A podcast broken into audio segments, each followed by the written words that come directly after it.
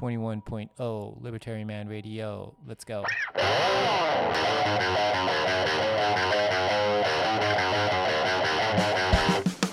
In the long run, we're all dead. Give me control of the nation's money, and I care not who makes its laws. Negative interest rates are the dumbest idea ever. The Federal Reserve is not currently forecasting a recession. Chancellor on brink of second bailout for banks. I've been working on a new electronic cash system that's fully peer to peer with no trusted third party. Good morning, Bitcoiners! So I heard there are a lot of foreigners in Japan right now visiting Japan for the uh, Noster Asia conference coming up on November 1st, 2nd, and 3rd. Uh, it's going to be a simultaneous hosting in Japan and also in Hong Kong. The venue in Japan is going to be in Shibuya. And so, yeah, I'm uh, looking forward to hooking up with people at Nostrasia, Nostalgia, えー、と11月の1日から3日まで、えー香港とあと日本での同時開催。日本での会場は、えー、と渋谷 になって、えーそうですね。自分も一つのセッションで喋るので、えー、ノスターで会いましょう。OK! じゃあ今日も始めましょうか。えーっとですね、どんどん Spaces のツイートの下に、えー今日話そうと思っている内容に関連したインフォグラフィックをぶら下げていくので、まあ、それちょっと見ながらあ今日の話なんかを一緒にできたらいいなと思ってます。Okay, so two spaces のツイート。まだそんなに慣れてなくてですね。I'm still finding my way around spaces, but そう、あの、自分のツイッターのアカウントに行ってもらうと、リバタリマン、アットリバタリマンに行ってもらうと、あの、一番上に今、スペースのツイートがあると思うので、その下にインフォグラフィックをぶら下げていきます。一発目いきます。そう今日はあの新しいチャート新しいインフォグラフィックを最近作って作ったのでそのちょっと解説みたいなのをしようと思います。何かっていうと、まあ、SEC SEC って、えーまあ、ビットコインとかクリプトとかをフォローしてるとよく聞くと思うんですけど、まあ、そこ SEC と何かっていうのを簡単に説明してで今回のインフォグラフィックは SEC ファイリングにベッコインっていう単語が、まあ、どれぐらい登場したかっていうのを過去にさかぼの遡ってそれを視覚化してるんですけど、まあ、それについてちょっと話したいなと思います。まあ、一発目にぶら下げるのはおなじみの Bitcoin price on this day。あちょっと失敗したかな。OK。一発目あげました。で2発目にあげるのが、そうなんか質問とかリクエストとか、あと喋りたい人いたらアクションお願いします。2発目を、と、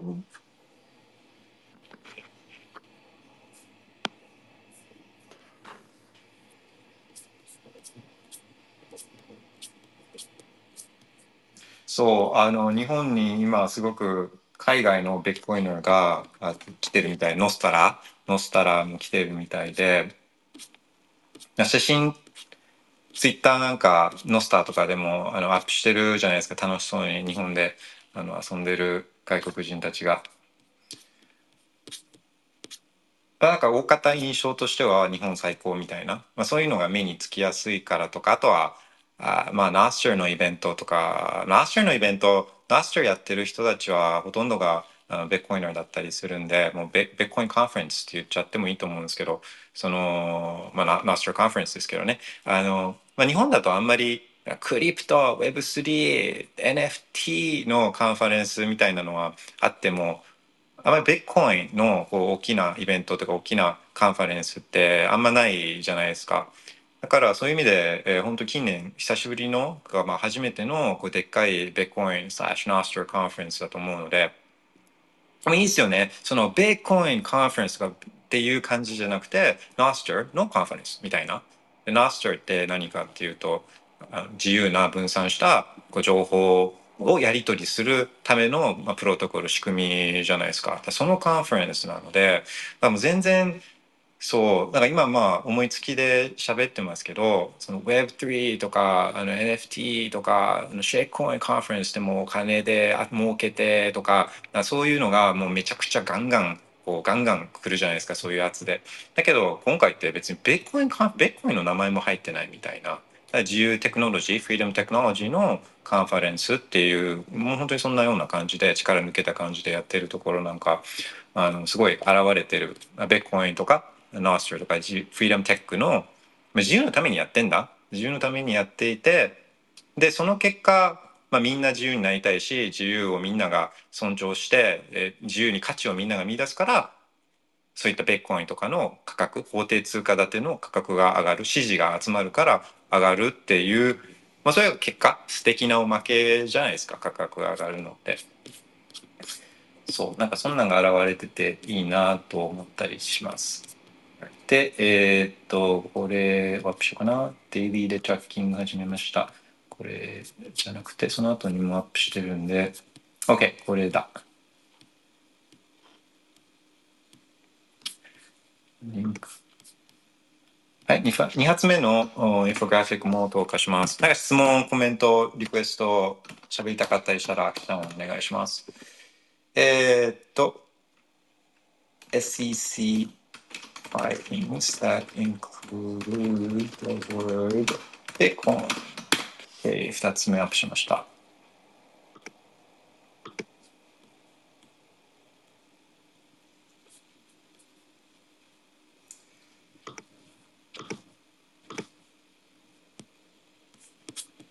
そうですね。なんか外国人戻ってきたなってすごく感じるのは、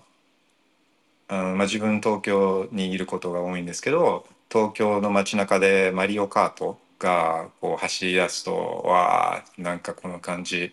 懐かしいなみたいな。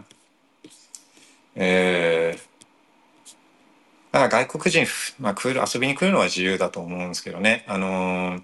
最初の方に最初の段階で遊びに来る外国人っていうのは本当に日本に興味があったり日本が好きでとか日本に本当行ってみたいとかっていうそういう気持ちで来る外国人だからあのまあみんな日本のこともともと分かってたりするしあのそういう人たちって得てして性格もちょっとおおらかだったりとか控えめだったりとかなんかあの行儀が良かったりするじゃないですか。日本を理解したいからあじゃああの日本で、えー、こういうちょっと海外だと許されるけど日本だとあんまり馴染まないようなことはちょっとやめようかとかって。だって、まあ、行儀いい人たちがあの多く来るし、まあ、自分たちに置き換えてみても初めて行く海外だったらそこであんまり悪さしようとはしないじゃないですか。ちょっと怖かったりするから。あのあんまりトラブルには巻き込まれたくないから。なんか行儀よくやるとか。あると思うんですけどそのこうサイクルの後半、うん、日本に行くのが理由が日本が好きだからとか日本のことをもっと知りたいからとかって言うんじゃなくて単純にこの円が安いからとかあのインスタで TikTok で日本の動画見たからとかそういう気持ちだけで、えー、来る人っていうのはサイクルの後半って増えてくるんですよね。でだからまあコロナで外国人全然来なくなったけど2018年とか9年とか外国人の来日のピークだった時とかって沖縄でレンタカーがあの乗り捨てられてたりとかってそういうニュースとかってあのあったじゃないですか。だからどんどん行儀悪くなっていくんですよね。行儀良かった人たちも2回目3回目になると慣れてくるから、まあ、じゃあ今まで行かなかった地方行こうかとかあの今までちょっと行かなかったあの地元の居酒屋行こうとかあレンタカーまあレンタカーがちょっと立ち悪いんですよね。あの左側通行じゃないですか日本って右側が海外多いからとかあのそれで逆走してる車とかよく見るんですよね東京とかだと。だからそうどんどんちょっと行儀が悪くなってきておふざけが過ぎ出したりするのがあるんですよね。そうで、えーと、あとはまあ自分がよく行ってたラーメン屋さんにみんなが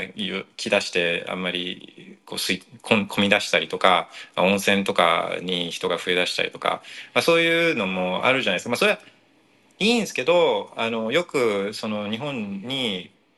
外国人がいっぱい来て「あやった!」とかっていうような雰囲気が、多くなると思うんですけど多分まあ日本人としてはあの、まあ、日本に住むもともと住んでる人たちとしてはじゃあにそれそういうのが良かったんでしたっけ？みたいな行儀悪い人たちも含めて日本円が安いから物が安いから遊びに来るあような人たちがいっぱい押し寄せるような場所にしたかったんでしたっけ？みたいな。でまだほとんどの人はあなんか例えばスイスとかあのああいうところこうちょっと背伸びしないといけないところとかそういうようなところに自分が住んでるところがなる方が、まあ、ほとんどの人はそういうのがいいなと思うと思うんですよね。でもあのそうならないのって、えーまあ、日本人がこうあアジアとかの国とかに行く時ってうわめっちゃ安いみたいなあの円が3倍ぐらいの価値になるから向こうだと王様にそうあのあるじゃないですか。いやよく見てたのはあの西の国とかにヨーロッパとかアメリカに行くと、まあ、結構あのおとなしくしてる日本人が東南アジアに行くとすごくあの横柄に偉そうになるパターンってすごいよく見るんですけどそうあのそれってこう通貨向こうだと3倍のパーチシングパワーなんで3倍偉くなっちゃうみたいな。だからそうじゃない。そういうふうなのにはほとんどの人たちは自分の住んでるところってなってほしくなくて。でそこにはまあやっぱり通貨パワーお金がどんどん安くなってくるとあそういう現象をこう生んでしまうみたいなのはあるんですね。あると思うんですよ。でえーとまあ、お金に関して言うとよく円高は良くないみたいなあのことを聞いたりすると思うんですけどでもいやいや通貨が高くて通貨価値が高くて自国の通貨価値が高くて滅んだ国なんてないんですよね。全てのこの帝国だったり国とかっていうのは通貨がクランボあのボロボロになって自分たちの通貨がめちゃくちゃ安くなってで滅びているのでえー、自国通貨強いイコール良くないを totally fake news それでよくああの美味しい思いをしない人たちはいるじゃないですか。輸出産業系の人たち。でもこれも短期的な話なんですよ。短期的にちょっと自分たちのものが高くなるからそのとその売り上げその木の売り上げにはインパクトあるかもしれないけれどもその強い通貨を使って海外の工場を買ったりとかあの海外の会社買ったりとか長期的に見ればあ別にそれは自国通貨が強いことっていうのは輸出企業にとってもマイナスってわけじゃないんですよね。だけどあの、まあ、その木の売り上げとかでは上場会社があのみんなそれを注目したり1年間の売り上げじゃないですよね今も四半期とか四半期レベルでのこの売り上げにみんな注目するからだからすごい短期的にお円安いいみたいな話ですけどあのそうでそんなだから四半期とかこう通期とかみたいな話もちょっと SEC のあの話をするときにちょっと触れたいなとは思ってます。今日はえー、トピックとしては Bitcoin Price on this day ちょっとやってから新しいインフォグラフィック最近作ったんで、えー、そのインフォグラフィックの解説とあと残り時間ちょっとあったら他の話でもしようかななんて思ってます。だからコメント、質問、あと喋りたい人いたらアクションお願いします。OK! そしたら、Bitcoin price on this day。えっ、と、ここ2、3日間ぐらいは、ちょっと価格の動きなんかも落ち着いていて、えー、昨日のクロージングが3万4093ドル。で、まあ、よくベッコインでクロージングみたいな話って終わりねみたいな話聞くと思うんですけどそうたまになんかこういうすごい当たり前になっちゃってるけど初めてベッコインのこと見る人にとってみたらちょっとわからないようなそういう基礎的な話なんかもまあ来年の having 新しい having サイクルに突入していくにあたって、えー、ちょっとまあそんな話もするのもいいかなと思うんで。そういう基礎基礎的な話なんかもしていこうと思ったりしてます。で、まあ、ベッコインの終わりね、クロージング。だから自分のベッコインプライスアンデステイなんかでも値段が出てくるじゃないですか。こうやって3万4093ドル。昨日の終わりです。28日だから、今日、今日本だと29日ですけど、28日の終わりねってことでこれ出してるんですね。だから自分のツイートなんかも、このプライスアンデステイも1日遅れじゃないですか。でそれっていうのは、あ今日の価格の終値っていうのは、この日本時間の明日30日に出るんですよね。ででもいやいやビットコインってその24時間365日マーケットがあるから株とかだったらだから日本だったらあの株って3時に取引が終わるじゃないですか、まあ、アフターマーケットって市場があの一回閉まってからそのアフターマーケットみたいなのもあるんですけど時間外取引っていうのもあるんですけど、まあ、基本的には3時に閉まってでアメリカの場合は、えー、と4時に stock trading 株式の取引ってクローズするんですね、まあ、これもアフターマーケットあるんですけど。そう時間外取引ってやつですね。アフターマーケット。で、えっと、ベッコインの場合は24時間だからあのでも終わりねってっていうのはこれ、えー、0時を取ってるんですね。でいつの例どこの0時かっていうとこの UTC グリーン時間のこの UTC0 時を一応1日の終わりとしてでそこのその時点の価格を終わりねって言ってるんですよね。日本時間にすると、まあ、UTC と日本時間の差が9時間あるんで日本時間だとその UTC0 時っていうのが午前9時っていうことになるんで日本時間の午前9時の価格を取ってこれ終わりねって言ってるんですね。そうでその値段を一応取ってて取ってます。で株の値段っていうのはあの、まあ、これは一つの価格みたいなものが一応この基準になる価格があってだからヤフーファイナンスとかあの株式証券口座の株価の終値なんか見ると基本的に同じ値段がそこには表示されるんですけどベッコインの場合はマーケットがいくつもあるからコインベースとかバイナンスとかあベッドフライヤーとかコインチェックとかいくつもマーケットがあるからじゃあ9時の価格って言ってもその単一の価格があるわけじゃないですね。で、まあ、大体どうやってやってるかっていうとそのアグリゲーターっていうかその価格を全部集約しているところ、まあ、このチャートは自分はのデータはこれはえっと多分コインマーケットキャップから取ってるんですけどコインマーケットキャップなんかだとその価格いろんな取引所の価格を取ってきてでそれをまあ平均とかしたりして、えー、一つの数字にしてるんですね。で、まあ、かその取引所なんかでもあの超詐欺取引所全然取引誰もしてないような取引所の価格を持ってきてもしょうがないから、まあ、だからそういうアグリゲーターは昔は単純に平均とかしてたのをあ、まあ、信用度が高いより高い取引所コインベースとかそういうところのやつのウェイトを大きくして、まあ、自分たちなりにそれなりのこのベッコインの9時時点の価格を表すみたい表すものを計算してるっていうそういう話なんですねこれ。そうで、えーとまあ、そういう価格を取ってきてるんですけどあの、まあ、このチャートのメッセージとしては過去の価格を見ることであの今の3万4,000ドルっていう価格のプスペクティブこのどうどう3万4,000ドルって一つの数字だけだとあんまり意味がなくて、えー、どういう価格を今までどういう価格の推移をしてきたかっていうのを見ることで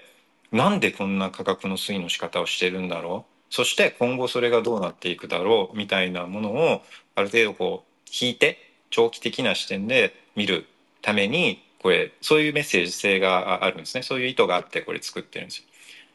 で、まあ、昨日の価格とか1週間前の価格とかは覚えてたとしてもあ4年前ってどれぐらいだったっけとかあベッコインって2009年にできてるけどそのじゃあできた当時の14年前とかの価格っていくらだったんだっけ？みたいなのってあんま考えないじゃないですか。短期的指標だから。これ毎日見ることでそれがわこんな価格だったんだみたいな。えなんででもこんな価格だったものが今こんな価格に3万4,000ドルになってるんだろうみたいなのをこの考えることがまあもうもうその答えをなんでそうなったかっていうのを分かってる人にとってみればもうああ懐かしいなあこんな価格だったんだっていう楽しみ方でいいと思うんですけど今最近ベッコインのことを知ったりとか最近お金っていうものに対して興味を持った人なんかにするとこれはすごいいい脳のエクササイズだと思うんですよね。いうのも、うん、とじゃあ4年前とかって、えー、2019年はあ9,000ドルだったんだみたいなあ4倍近くなってるなみたいなあとじゃあベコインのブームすごいブームが来た2017年とかえ5,000ドルだったんだみたいな5,000ドルかみたいな。で自分が初めてベコインを聞いた時のことを何かのニュースとかで聞いた時っていつだったっけみたいなのをちょっと思い返してみてあれその10年ぐらい前かなとか2013年ってえ200ドルだったの？みたいな。199ドルあのー、そうそう。だからそんなのを見るとえなんでじゃあそんな200ドルだったものがあの今3万4,000ドルになってるんだろうって考えると2つだと思うんですよね。2つあって。1つはあ昔はベッコインのことを知ってる人が少なかったりとかベッコイン欲しくても買うの難しかったんですよ。だ今でこそワーレットとか取引所とかもあるけれども、あの昔はそういうのなかったんで、あのワレットどころか今だとバックアップするときに、えーリカバリーフレーズってあるじゃないですか。24単語12単語とかの。あれ、まあ、BIP39 っていう BIP っていうのは Bitcoin Improvement Proposals って言ってこの Bitcoin をこう良くしてったりこうなんかこう改改善しなきゃいけないところがあったら改善案みたいなものなんですけど、まあ、これも Bitcoin はチームとかあの運営会社がいないからこれはコミュニティとかオープンソースの開発されているオープンソースのディベロッパーが提案をしてでそれが提案だけじゃダメでこう自分で、えー、じゃあこういう形でそれを導入したらいいんじゃないかみたいな案を出し合ってで散々それがみんなの目を通してレビューされてでそれらがあ全部じゃないですよ一部はあこれはいいなってみんなが思ったものだっていうのがそれがあのベットコインのシステムにプログラムに導入されていくんですね。でそれもまあじゃあ導入されたらそれ全部自分たち、えー、ユーザーとしては受け入れなきゃいけないかっていうとそそこでもベッコインってオープンで、えー、自由で、えー、誰かがそベップを入れてちょっとベッコインが変わったとしてもそれ自分はそのベッコインはあ、うん、そのベッコインを使いたくなければそれをそれが入ってないこのバージョンを走らせればいいだけなんですよね。で、ベッコインは、そうじゃあそうだと、みんなが他のバージョンを走らせても、自分はこのバージョンっていうのを走らせえていても、それがコンフリクトしなくて、そのバージョンというのは、あの、有効なんですよね。自分の、あ、俺はこのビットコインがいいっていうバージョンって、他のノードとのコンセンサスが壊れない限りは有効なんですよ。で、だからそう、そこでも自由があったりするんですけど、で、その昔は、あの、BIP39 がなかった時はこうやってえ単語にして簡単にバックアップする方法もなかったんで、まあ、とにかく入手が、まあ今、今はめちゃくちゃ入手しやすいベッコインの歴史の中で今は一番入手しやすいって言ってもいい環境なんです恵まれた環境なんですね。そうだから当時はそうやってベッコインのことをしてる人が、まあ、今よりは少なかったっていうのが一つとあともう一つはどんどんどんどん今とその昔を比べて、えー、お金を国が吸ってるからお金の量がどんどん増えてっててあこのままお金持ってたらそのお金の単位当たりの価値が下がっちゃう。なんとか守りたい。株土地。そういうのもあるけどそういうのリスキーだから。株土地ってめっちゃリスキーなんですよね。株土地ってめちゃくちゃリスキーで、えー、もっとそんなリスク取りたくない、えー、国債なんか今はもうクソみたいなもんじゃないですか。あのあちょっと今言葉が汚かったですけどでもクソみたいなものじゃないですか今って国債なんて。でそう国債っていうのは金利が上がるとそうフェクスインカムのあの金融商品っていうのは金利が上がるとその金融商品の時価っていうのは下がるっていう関係性にあるんですね。で今金利は日本でもですよこの永遠の低金利国0%マイナス金利国である日本でも長期金利は上がってってるのでこの国債価格債券価格っていうのは下がってってるんですねどんどん。でもちょっと待ってくださいよ。これが一番の安全資産じゃなかったんですか？っつって。リスクフリーアセットって聞くと思うんですけど、これ国債のこととかを主に指すんですね。リスクがないです。無リスク資産。無リスクな資産っていうのはまあないんですけど、ないんですけど、でも、うん、と国債のことを無リスク資産って一般的には言うんですね。でも、うん、とその無リスク資産である国債を持っていったばかりに、持っていたばかりに、えー、もう破産まで追い込まれているのがこれがアメリカの民間銀行ですよ。だからこう全然その無リスク資産であるはずの国債なんかも今はもうあの大爆発してるんですよね。日本でもそうです。日本でも大爆発してるから、えー、これは日銀がですねその国債を大爆発しよう無リスク資産だったんじゃなかったのかよこんな聞いてないぞみたいななみんなそんな持ちたくないから「ああ上がりました」っつって、えー、それを我々買い取るんでっつってやってるのがこれ日銀なんですね。でこれはまあ何回もあのスペースでも言ってますけどそれを買うための資金というのは、まあ、日銀だってお金持ってないというか、まあ、みんな貧乏なんで国の国って貧乏なんで政府っていうのはだから日銀がお金を吸ってお金吸れるからお金を吸って、えー、その国債を買い取ってるんですね。で吸った結果僕らが持っている円っていうのの価値が下がるっていうもうもうこうそういう構図ですね。そうでそのお金に対して世界中の人たちが無責任になって「えー、こんなんじゃ嫌だ自分の使っているお金の価値が下がるのに何とかしなきゃ。株土地不動産は債券国債はリスキーすぎる。なんかいいもんないか。リス無リスクに限りなく近いものってないかっていうのでえー、みんなが「あこれいいじゃん」って思い始めるというのがベッコインですよね。そうだから一つはベッコインのことを知ってる人が増えてきてアクセスもしやすくなったっていうのとあお金自体がどんどんダメになってってるから法定通貨がダメになってってるからなんかシェルターあの自分の資産を守ろうとビットコインが、えー、そんな中で選ばれ始めてるっていうお金がダメになってるっていうこの2つの側面が大きいんじゃないかなと思います。で見るとこう面白いパターンがあるのはこれみんなもあのよくしてると思うんですけどこの4年ごとのサイクルごとにこのベースが切り上がってってるっていう現象もこの price on this date を見る限りはできるんです、ね、あのそのそういうトレンドを見ることができて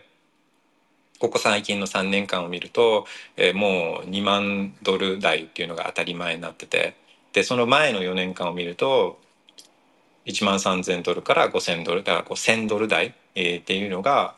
で安定していてその前はこう100ドル台でその前は10ドル台みたいなオーマイガーねこれ本当そうなっちゃってるところがもうなんか当たり前に感じるかもしれないですけどこんなんてないっすよねこんこういうアセットって本当見たことがなくて。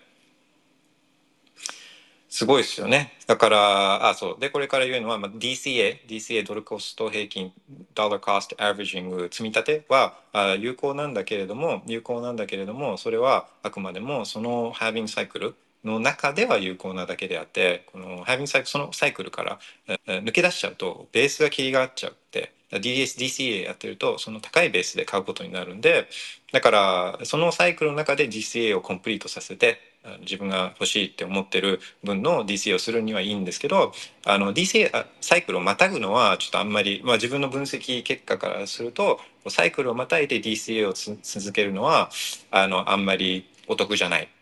ていう結果になってます。DCA そうね。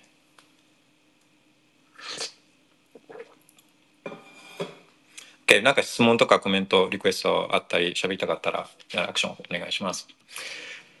OK、Price on the Day は、あちょっとまあ、面白そうなトレンドとしては、あと2010、まあ、こう下がってる、この10月28日を歴史的に見ると、こう下がった年っていうのが、まあ、前年を下回った年っていうのが2回しかないんですよね。2015年と、あと2022年。があこれ前年を下回っちゃってるんですけど見てると2015年って305ドル。でその前の2014年が358ドルででその差53ドルなんで、まあ、もしかしたらえ、まあ、これ見れば分かるんですけどちょっと楽しみ自分楽しんでるんであんまこう回答答えは見に行ってはいないんですけどまあ、ちょっとでちょっと上がれ2015年が上がれば2014年も抜くことになってでそうすると下がった年は2022年だけみたいな、あオーマイガーすごいベッコイン。で、2020年下がってるのも、それは2021年が6万ドルっていうまたとてつもない金額になっちゃってるから、2021年は。だからその反動で落ちたら2万ドルだけれども、うん、そう、アポニー、アポニーって言ってんですけど、自分、なんでアポニーって、アポニーって、いや、もう楽観的にそう言ってたりするわけじゃない、ないんですよ。なんかこう、あ煽る意味で言ってるんじゃなくて、で、それはさっきの話に戻るんですけど、なんでアポニーかっていうと、日銀政府は、もうするだけしかできないので、するだけしかしないので、彼らは。だから、法定通貨がダメになるから、ベッコインはアポニー。で、今ベコンしてるベコン聞いたことある人はあのみんな、うん、もう100%近いぐらいでおばあちゃんでもベコンのこと聞いたことあると思う時代になりましたけどでベコンじゃ持ってる人がどれだけいるかっていうとまだまだ全然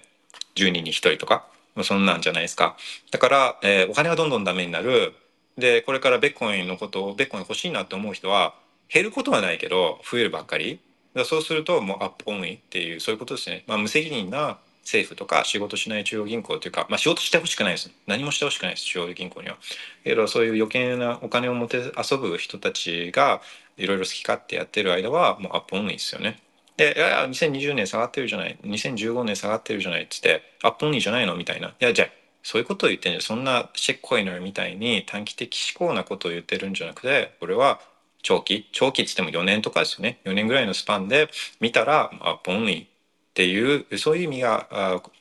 そういう意味を込めて up only って言ってます。まあ、そういうビットコインを主語にするのが嫌だったら、 shitcoin とか fiat currencies、この法定通貨が down only って言っちゃってもいいと思うんですよね。法定通貨が down only だから、だからビットコインはアップするっていう、そういうことですよね。OK、えー、Bitcoin price on this day はそんな感じで、えー、ちなみに、そうだ、今は横横してるけれども、あのー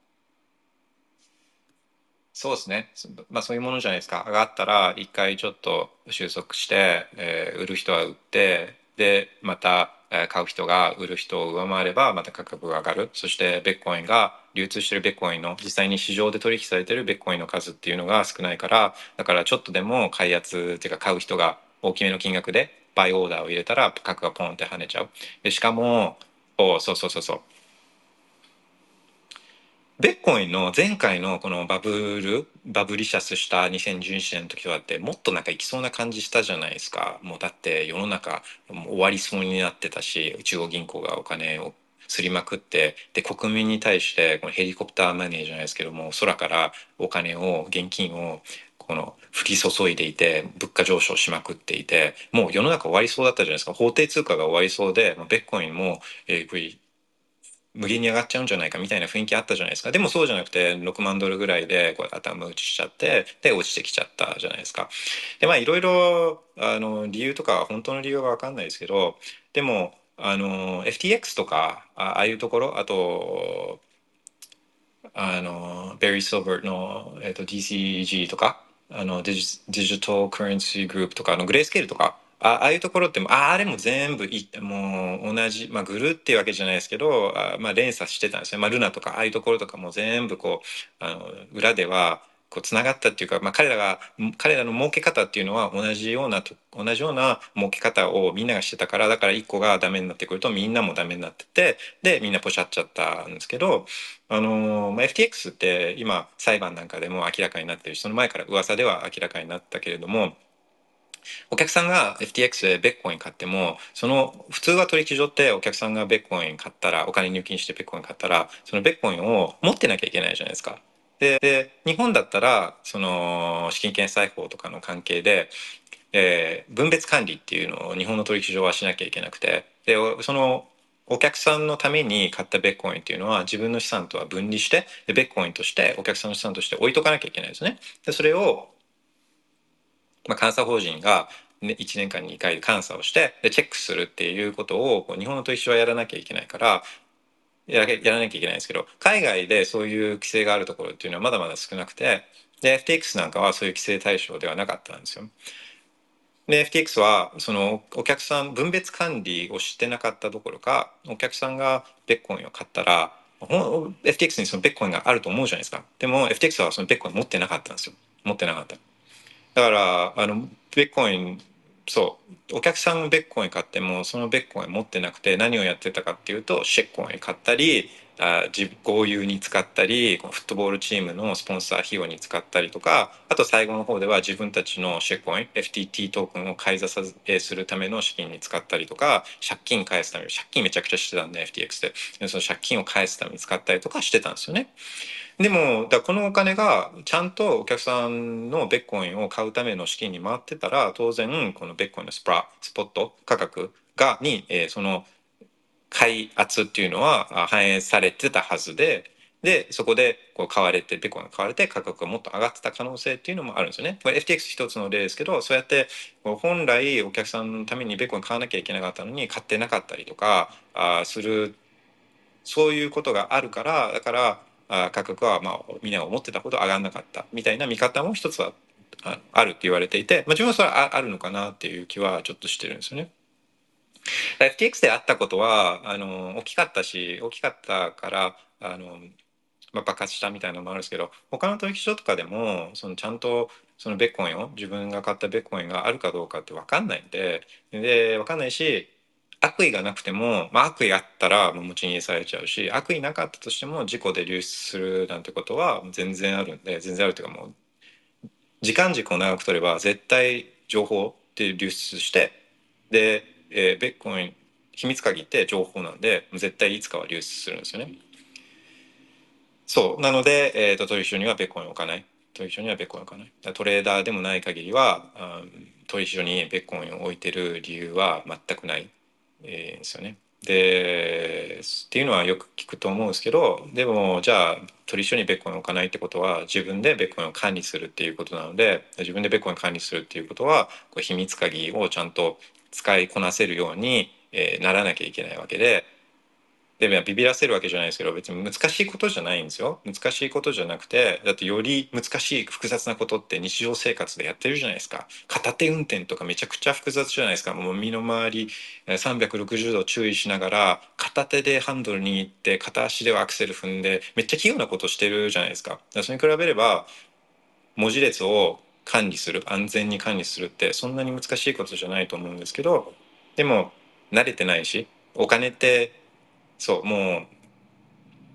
生まれた時からお金って自分で管理しなくてもいいような、まあ、そういう世界に日本に住んでる人たちっていうのはあのそういう世界に生まれてるからやったことがないことっていうのは難しかったりするじゃないですか最初は。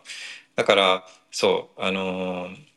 難しいことじゃないですけど練習が必要だったりするんであどう仕組みを少し完全に理解する必要はないけれどもどういう仕組みなのかっていうのは理解する必要があるんででそのためには勉強しなきゃいけないんで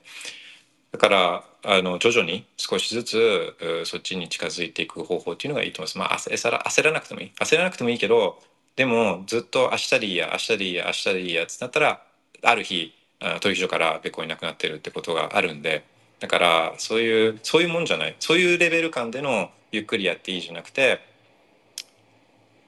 もう今日ちょっと時間あるんだったらあのやるちょっと勉強してみるみたいなそういうそういうことだと思いますね。うん、それぐらいのアージェンシーでやってもいいと思います。あせっかくあのそうまあ今日やろっかみたいなあいう感じでちょっとやってみるのがいいと思います。まだ日本時間って12時になってないんであの今日じゃあちょっと出かける前に、えー、ベコイのワウについて見てみようかみたいなぐらいの感じでやった方がいいことだとは思います。そうでそれもあってえっ、ー、とまあいろいろフェイクニュースとか言ってもで皆さん、まあ、みんな大体それでググるじゃないですか。でググるとシェッコインの情報が出てきてでえ？え？みたいなあのそうそうそこで道を踏み外してほしくないのでベッコインの始め方っていうツイートを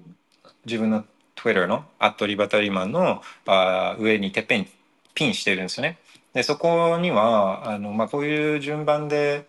やっていくとレベルアップしていくんじゃないかなって思った、まあ、自分なりの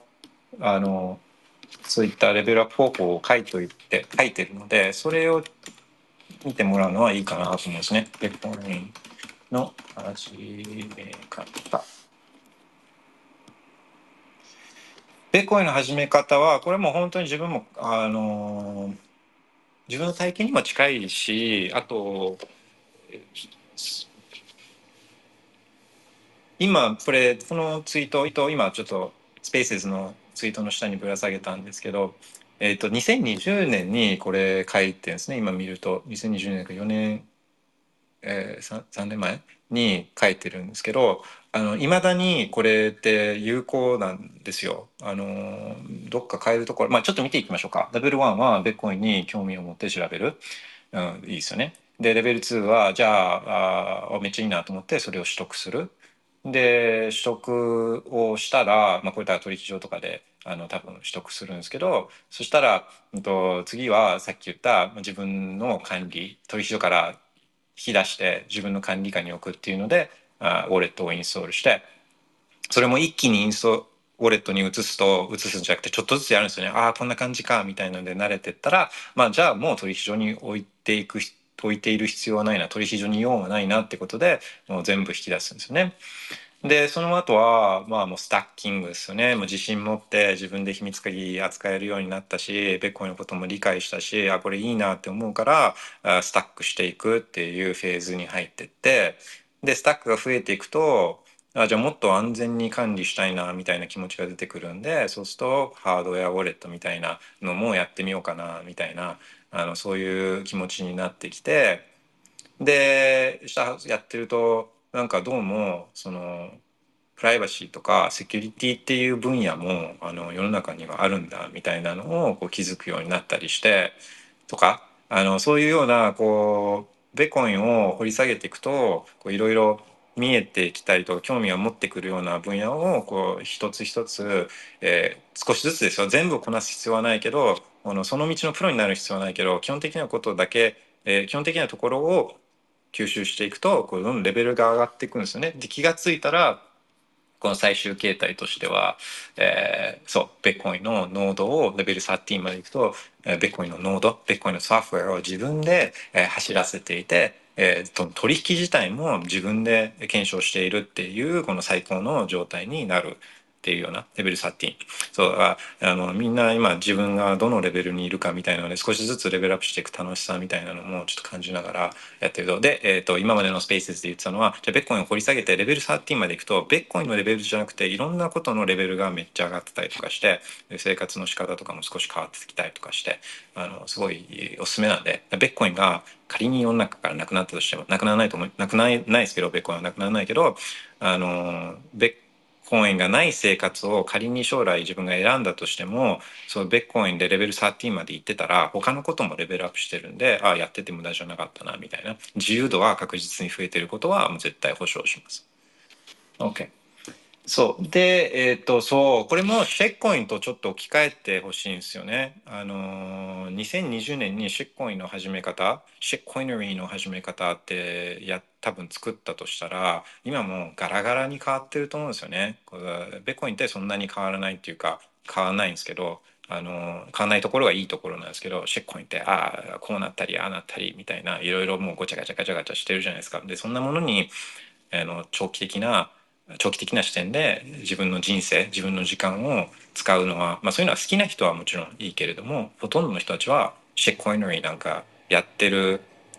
暇っていうかあのそんなものに時間を使ってる暇はないはずなんですよね。OK そしたらあのお待たせしましたその新チャートの話をしましょうか。スペースのツイートの下にぶら下げてるやつでえっ、ー、と SEC filings that include the word Bitcoin っていう新しいチャートで、まあ、いくつかバージョンがあるんですけど一番まず考え方ですね。考え方をちょっと話しましょうか。質問リクエストあと喋りたかったらアクションお願いします。でこれはですね。えっ、ー、と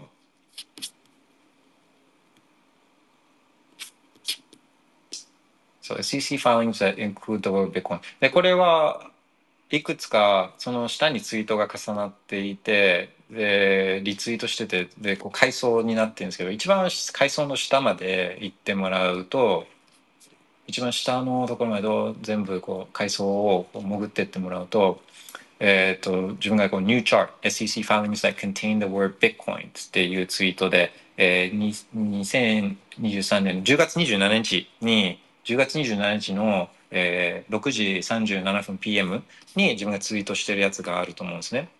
で、お今それ見ると、えっと、英語英語のツイートです。英語のツイートですけど、7623ビューがあるんで、それなりに見られてるんですけど、えっと、どういうチャートだったかっていうと、上に CC Found that contain the word Bitcoin っていうタイトルがあって、で、横軸に2013年から2023年まで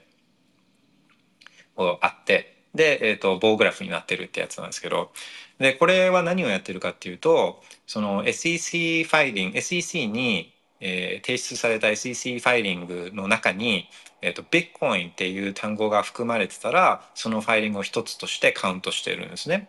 で2013年には15あってで2023年の2013年には15あって2023年今年はこれが2500件2525件今のところあるっていうそういう結果になってるんですけど増えてるっていう単純に増えてる。2021年にめちゃくちゃ増えてるっていう感じなんですね。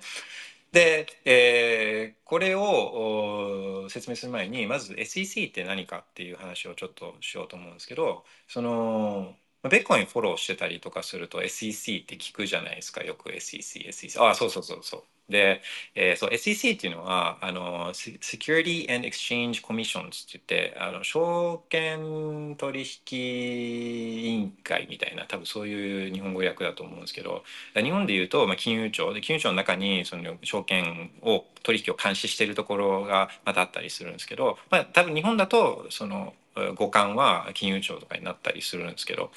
あのこういう人たちがいるんですね。でよくベッコインとかクリプトカレンシーズの文脈で出てくる SEC って、えー、その証券認定証券認定するしないリップルとかイーサリアムとかが証券かどうかの認定するしないとかっていう話で出てきたりとか最近だったら、えー、ETF ベッコインの ETF を認可するしないとかで話題になるじゃないですか。そうでこの人たちっていうのがあの例えば上場会社とかの、まあ、上場会社っていうのは全部この SEC に登録しなきゃいけないですね。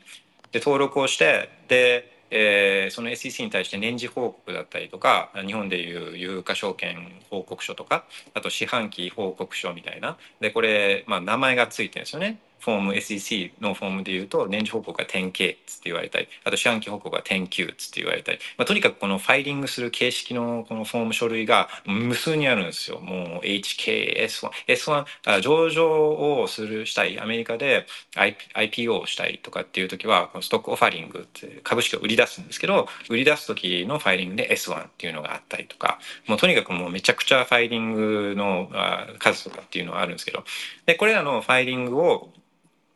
まあ、上場会社は SEC に登録しなきゃいけない。SEC に登録すると、SEC に対してこのファイリング、書類をてあることが起きた時には、この書類を出さなきゃいけないですね。で、その書類を出して、提出して、それを閲覧するシステムっていうのが、これがエドガーっていうシステムがあるんですね。これ SEC のシステムなんですけど。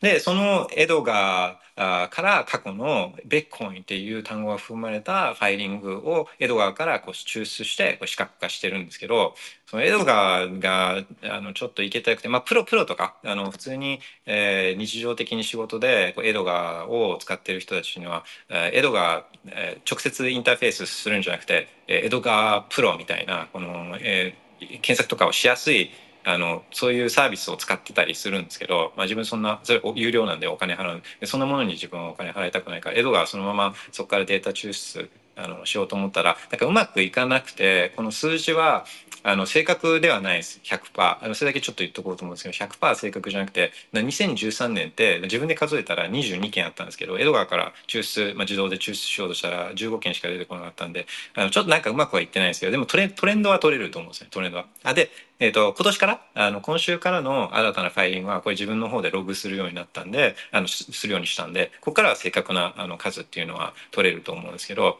そうでも明らかなトレンドはあるんですよね。で、えーと、これで、えー、考え方としてはあ2013年ってだからベッコインがローンチしてから4年経った時に初めてこのあそうそう考え方としてはあこういった上場会社とか SEC に登録をしなきゃいけない会社っていうのはちっちゃい会社じゃなくて大きい会社じゃないですか、まあ、上場会社だったりとかあとはあの金融ファンドとかファンドとかもある一定規模だったりある一定の投資家がいる場合とかっていうのはこの SEC 登録しなきゃいけないですね。で、えー、例えば日本の会社でもアメリカで上場しなくても海外アメリカ人のアメリカ在住者の投資家が何割か何人か超えてた場合はこれ SEC 登録してでそこで、えー、SEC に対して報告しなきゃいけないですね。でアメリ日本の会社で、えーと、アメリカに会社があってでその従業員に対してストックオプションをあだ出してたりとかあとアメリカで債券を発行したりとかあするような場合とかこれも SEC 登録が必要だったりするんですね。まあ、とにかくアメリカっていうのはそういってアメリカ人が絡む場合にはこうシャシャ入れてくるんでそう必ずしも全部アメリカの上場会社しか SEC に登録してるわけじゃなくてもう世界中の会社が SEC に登録して SEC が要求するするこういうファイリングを出してたりするんですね。そうだからあのただ共通点としては規模の大きい会社だったりするところが SEC には登録をしていてでそういったような会社があファイリングをしているっていうここは変わらないですよね。でそういう会社がそういう SEC に対して提出する書類にベッコインっていう言葉を、えー、使使い出してるっていうか使い使う機会が増えてるってことはこれはベッコインがメインストリームになってるっていうそういう現れかなっていうふうに思うんですね。でだってほとんどの多分会社のファイリングの中には、えっと、ドダーラーあのドルっていう単語とかキャッシュとかっていう単語が出てくるわけじゃないですか。でまあ実際中身を見てみると、えっ、ー、と we don't、uh, we don't hold any digital currencies including Bitcoin とかつってだから我々はデジタルカレンシーを保有していません。ビッコインのようなみたいなそういう使い方もしてるんで、そう必ずしもそのベッコインを自分たちを保有するとかっていう使われ方とは限らないんですけど、でも少なくともそのベッコインを保有してませんっていうのをわざわざ開示するぐらいにまではベッコンっていうものが広まったっていう見方はこれには変わりはないと思うんですよね。そうなので、まあ、これそうどういう予想があるかっていうあそうでも見てるとあの今はまだアメリカではスパスポットの ETF はないんですけどあの先物 ETF あるじゃないですか。でその先物 ETF を使ったあのファンドとかファンド戦略、まあ、戦略に基づいたファンドとかはこれあってでそういうファンドにの投資我々は投資してますみたいなそういうファイリングも結構出てくるんですよ結構出てくる。でだからあのベッコに対してエクスポージャーが欲しいファンドとかはまあ普通にやっぱあるんですよね普通に。でで今後どういうことが起きるかなと思ってるかっていうとスポット ETF とかが認可されそうにななるにつれてこういったビットコインを使ったビットコインっていう言葉を使う filing の数っていうのは増えていくんじゃないかなっていうのは当然思っていてそうだからそうですね、まあ、それを見ながら増えていったらあ広まってってるなみたいな。でまあ広まっっていくっていうのはこういう institutions 大企業とかに広まってるっていうことが、まあ、いいことか悪いことかっていうと、まあ、別にそれ関係ないいいことでも悪いことでもなくて誰でもビットコインって使えるからそれはあの自分たちも一般人パ一般ピープルもそうだけどそういった大企業とかファンドとかも当然使いたかったら使えるわけでビットコインオープンだから。だから誰が使う使わないっていうのはいい悪いじゃないけれども大事なのはあの SEC ファイリングにビットコインが登場したのは2013年。ビットコインが launch されてから、えー、4, 4年間4年後ですよね。で今でも institutions はあの機関は買いたいけれども、えー、うまく買う方法がまだない。でその中僕らはレジャーもあるしコーカードもあるしヌンチャックもあるし Zeus もあるしあビットコインを自由自在に自分たちは使えるじゃないですかだからビットコインってあの普通に一般ピープルによるムーブメントだし普通違うじゃないですか普通って企業が始めて institutions が始めてそれを一般ピープルに売り浴びせるっていう構図ですけど、えー、ビットコインって、まあ、初めてぐらいのあの感じで一般ピープルが持ってて一般ピープルが「おお前ら欲しいの？ビットコイン欲しいんやろ?」っつって言ってこの institutions に対して売り浴びせるっていうもう逆だ俺らから買わないとお前らベッコイン手に入れられないよっていうもう逆の構図になることっていうのはまあめったにないことなので、まあ、このチャンスこの一般ピープルによるムーブメントであるベッコインがもたらしてくれるこのチャンス国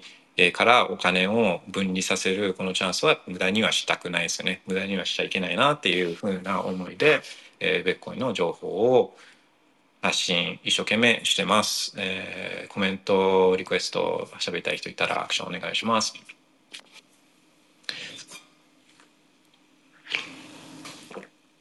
そうで、2013年に、えっ、ー、と、このファイリングした人たちって気になるじゃないですか。誰が2013年にこれ、ベコインを初めて ZC に対してファイリングしたのかっつって、これ誰かあの答え知ってます？多分あーってなると思うんですけど正解したらベッコイン送りますみたいななんちゃって。えー、これ正解はあれですよ。ウィンクルバイ兄弟、ウィンクルボス兄弟なんですよ。ウィンクルボス兄弟。あの、フェイスブック、ザッカーバーグに、えー、盗まれちゃったって言われてるウィンクルボス兄弟あの巨人のような2人の双子兄弟ですけどそう彼らベコインは入るの結構はじ早くてで早くからベコイン ETF っていうのをやりたかったんですよね彼ら。2013年に一番最初にベコインという言葉を使ったファイティングしてるのウィンコ・バース兄弟なんですよね。今だったらあのジェミナイであのまたあのグレースケールのやつらにベコイン預けてたらそれ返してもらえなくて今訴訟してるんですけど、まあ、ちょっとかわいそうなんですけど。で今年こういろいろベッコインの ETF の話がこう出てくると彼らもあやっと彼らの時代が来た彼らの努力が2013年からあハーフェニーあハーフェニーではないんですよ。ニューヨーククリプトさん。そうハーフェニーはそうハーフェニーまあ、それ多分あの生きてたハーフェニー亡くなっちゃったんです。ハーフェニーって、えー、2人目にサトシが一番最初にビットコインのノードをあ回してたらハーフェニーはその2人目ビットコインをあの世の中2ノードネットワークを作ったのはハル・フィニーがいたからなんですね。ビットコインが。一つのノードだけだとネットワークじゃないで。ハル・フィニーが加わってビットコインのノードを走らせたからそこで初めてネットワークが出来上がってみたいな。あサトシはハル・フィニーなんじゃないかなっていう説だってこうあるぐらいですからね。でハル・フィニーはでも病気で死んじゃってるんですよ。亡くなっちゃった。でそうハル・フィニーは多分生きてたとしても SEC にそういった金融商品にビットコインをしていくっていうようなそういうムーブをするような人では多分なかった。っていうか最初の初期のビットコインをあの世の中広めるために活動してた人たちっていうのはそういう人種ではないんですよね。そういう人種ではなくて、まあ、よく言われてるのはあの、えー、サイファーパンクスって言われててサイファーパンクスって聞いたことあると思うんですけどサイファーパンクスっていうのはあのコンピューターとかのこの力を使ってで、えー、自由に自由を推進するっていうのを思い描いてた人たちなんですね。そうインターネットって自由なんですよね。めちゃくちゃ自由じゃないですかインターネットって。今のインターネットはすごいこう虚勢虚勢でされてるこう金玉取られてるっていうかその弱くなっちゃった自由じゃないインターネットっていうのがあの一般的なレイヤー一番上のレイヤーはもう本当に虚勢されちゃったあの自由じゃないインターネットですけどでも奥に行けば行くほど自由ってそこにあるじゃないですか。で昔誰でも誰でも参加できるし見た目とか人種とか関係なくていくつとか何歳とか高学歴だろうがこの金持ってようが持ってなかろうがその関係なくもうインターネットって自由な自分自由なじゃないですかなりたい自分になれるしあのどこだって行けるしどこにいようがあの何でもアクセスできるものは一緒だし、まあ、とにかく自由ですよね。あのインターネットって。だからあのまあ、だから自分のスター好きだし自由なインターネットだしあのベッコン当然好きだし自由のインターネットの自由なお金だし。でそうあのレーダリオレーダリオあの経済の本とか書いてるレーダリオの最近の本だと「えーと、Changing World Order」っていう本でこれすごい面白い本なんですね。過去に遡ってこの帝国支配して世の中を支配してた帝国の推移を、まあ、お金の絡み経済との絡みで解説していくんですね。あのオランダがあってで次にオランダ帝国があってで次に、えー、イギリス帝国が世界を支配して次にアメリカが来てでもともとオランダとか前に、まあ、中国とか世界を制覇してた時期もあってでも衰退してたけど最近また中国がバーン出てきてだから歴史的に見ると一回衰退した帝国が復活してくるケースっていうのは中国ぐらいしかなくてみたいな。でもその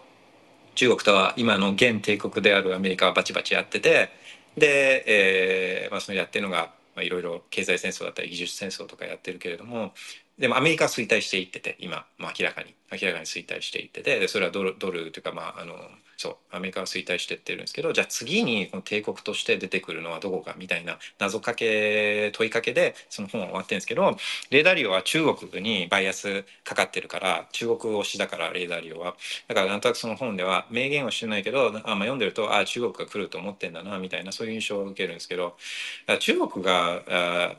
世界の中国ユアンが CMI が基軸通貨になってるイメージってやっぱあんまないですよね。自分はあんまないんですけど。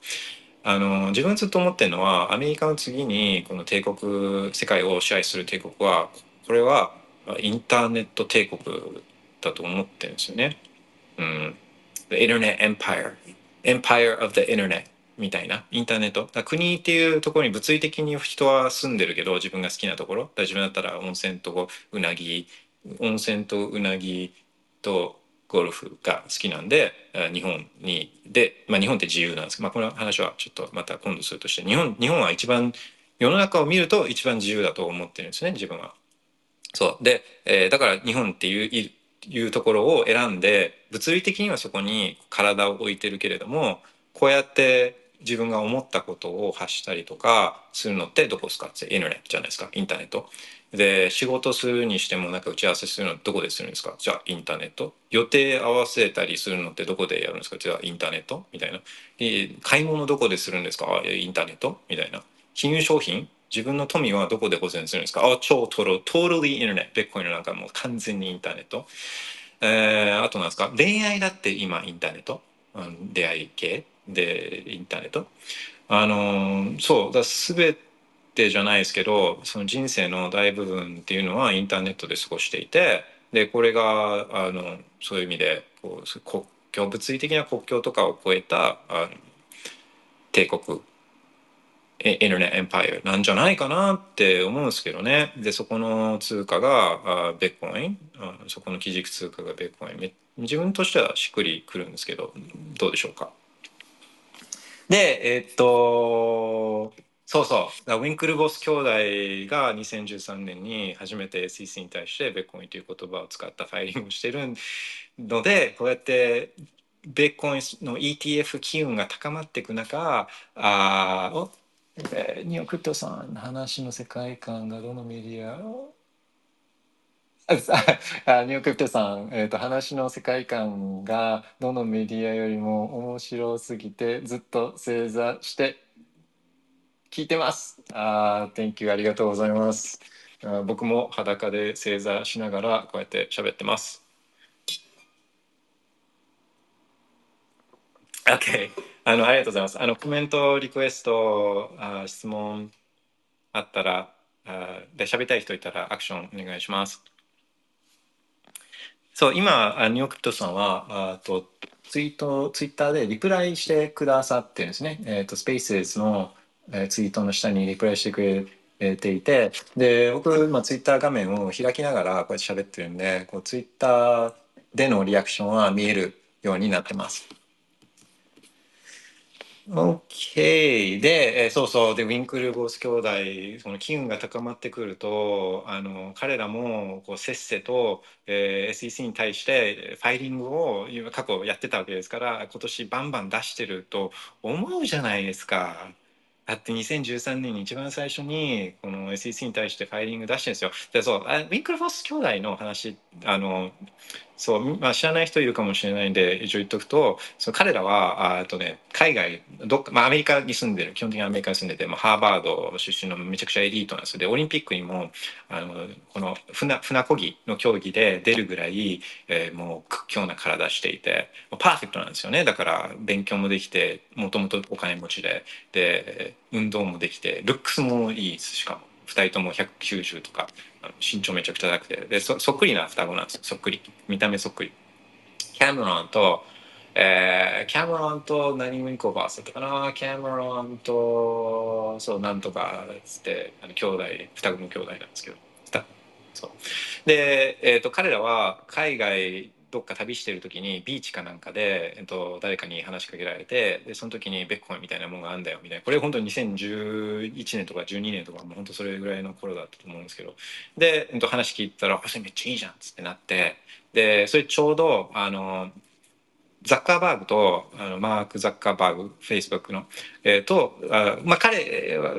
本当のことは分かんないですよ僕マークもあのキャメロンも知らないから。だからレオは言われてるのはもともと Facebook のアイディアっていうのはこのキャメロンと、えー、ちょっと気になるから調べよう。えっ、とグンクルグンクルバーストゥンズ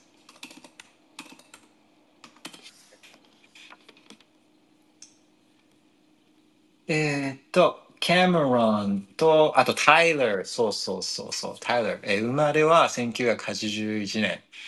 だから今は41歳とか、それぐらいですかね。アラフォーとかですね。そうで、えっ、と、もともとの Facebook のアイディアは、このウィンコバースの兄弟があったと言われていて、ででもそれを作るこの技術的なチョップス、この技術的なスキル、プログラミング力がなかったから、その時に同じ大学に行っていたザッカーバーグにこれを外注したのが始まりだったと、Facebook の始まりだったと言われてるんですね。で、あ、これいいアイディアじゃんって言って、ザッカーバーグはそれを自分のものにしちゃった。で、だからそれで訴訟訴訟に発展して、で、えっ、と、まあ、訴訟、えーその裁判には勝ってるんですよね。和解したのかな？ちょっとこれも一応調べとこうか。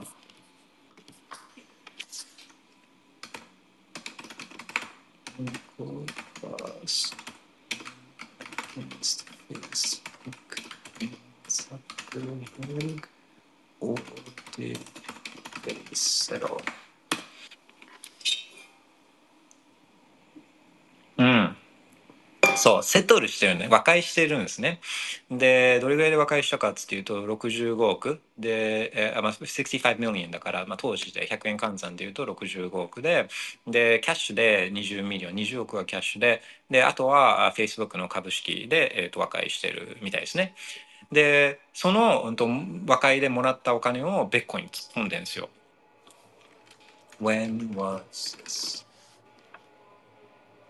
2008年だから、あ、でも、We Open the Case in 11。2011年とかか。そう、2011年とかにセトルしてるんで、で、そのお金をベッコインに彼ら突っ込んでるっていう、まあ初期の頃にベッコインを、そういう意味で、えーまあサポートじゃないですけど、の理解者のうちの一人た一人だったっていうものは間違いないですよね。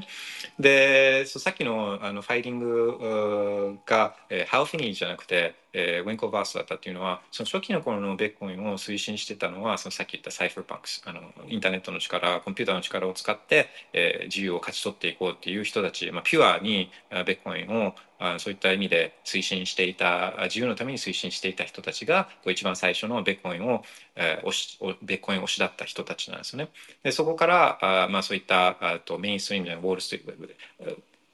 ウィンクルボスはどっちかっていうともうニューヨークの、えー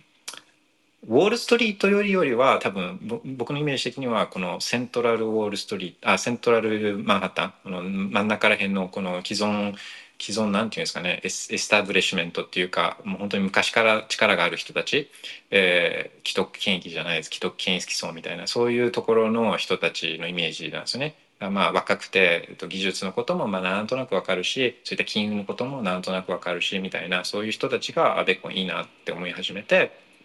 でそういう人たちが2013年とかに、えー推進、えーベコインを金融商品にしてでそしたらいろんな人が買えるようになってそしたら儲かるじゃんみたいな人たちがあ今度は出てきて押すようになったんですよね。でその後に出てくるのがこうシリコンバレーとかのこうこっからですよね。アンドアンドリーセン・ホーウィッツみたいな VC とかが出てきてで、えー、とベッコインは自分たちの好きなようにできない。ベッコインはオープンソースで、えーこれプリマイもなければ ICO もなければ開発チームもいないじゃないですか。マーケティングチームもいないから詐欺ろうと思ってもベッコインに詐欺ることってできないじゃないですか。ベッコインに詐欺ること。ビットコインっていうのを使って詐欺をすることはできるけどもビットコインで詐欺することってできないじゃないですか。ビットコインでスマートコントラクト作ってあビットコインをエアドロップしてみたいな。あのそんなのはできないじゃないですか。でできないからで自分たちにビットコインを何もないところからあのビットコイン先にもらっちゃうっていうこともできないし、あ、ビットコイン使えないじゃん。金儲けにビットコイン使えないじゃん。つって、こういう tech bros が、推進したのが、こうシットコインですね。イーサリアムはじめの、こういったシットコイン技術、技術っていうのを、この先に、えー出し、あ、先に出したという技術っていうのを餌に、えー技術のことを好きな、こう若いプログラマーだったりとか、分散されたエンターネットみたいなものに、えー、とそういったものにこうロマンを感じちゃうような、えーそういった純粋な人たちを巻き込んで、えーこう壮大なこうお金の詐欺をこうやってったのがこういったシリコンバレーの人たちが出てきたからですねシェッコイナリーが始まったのは。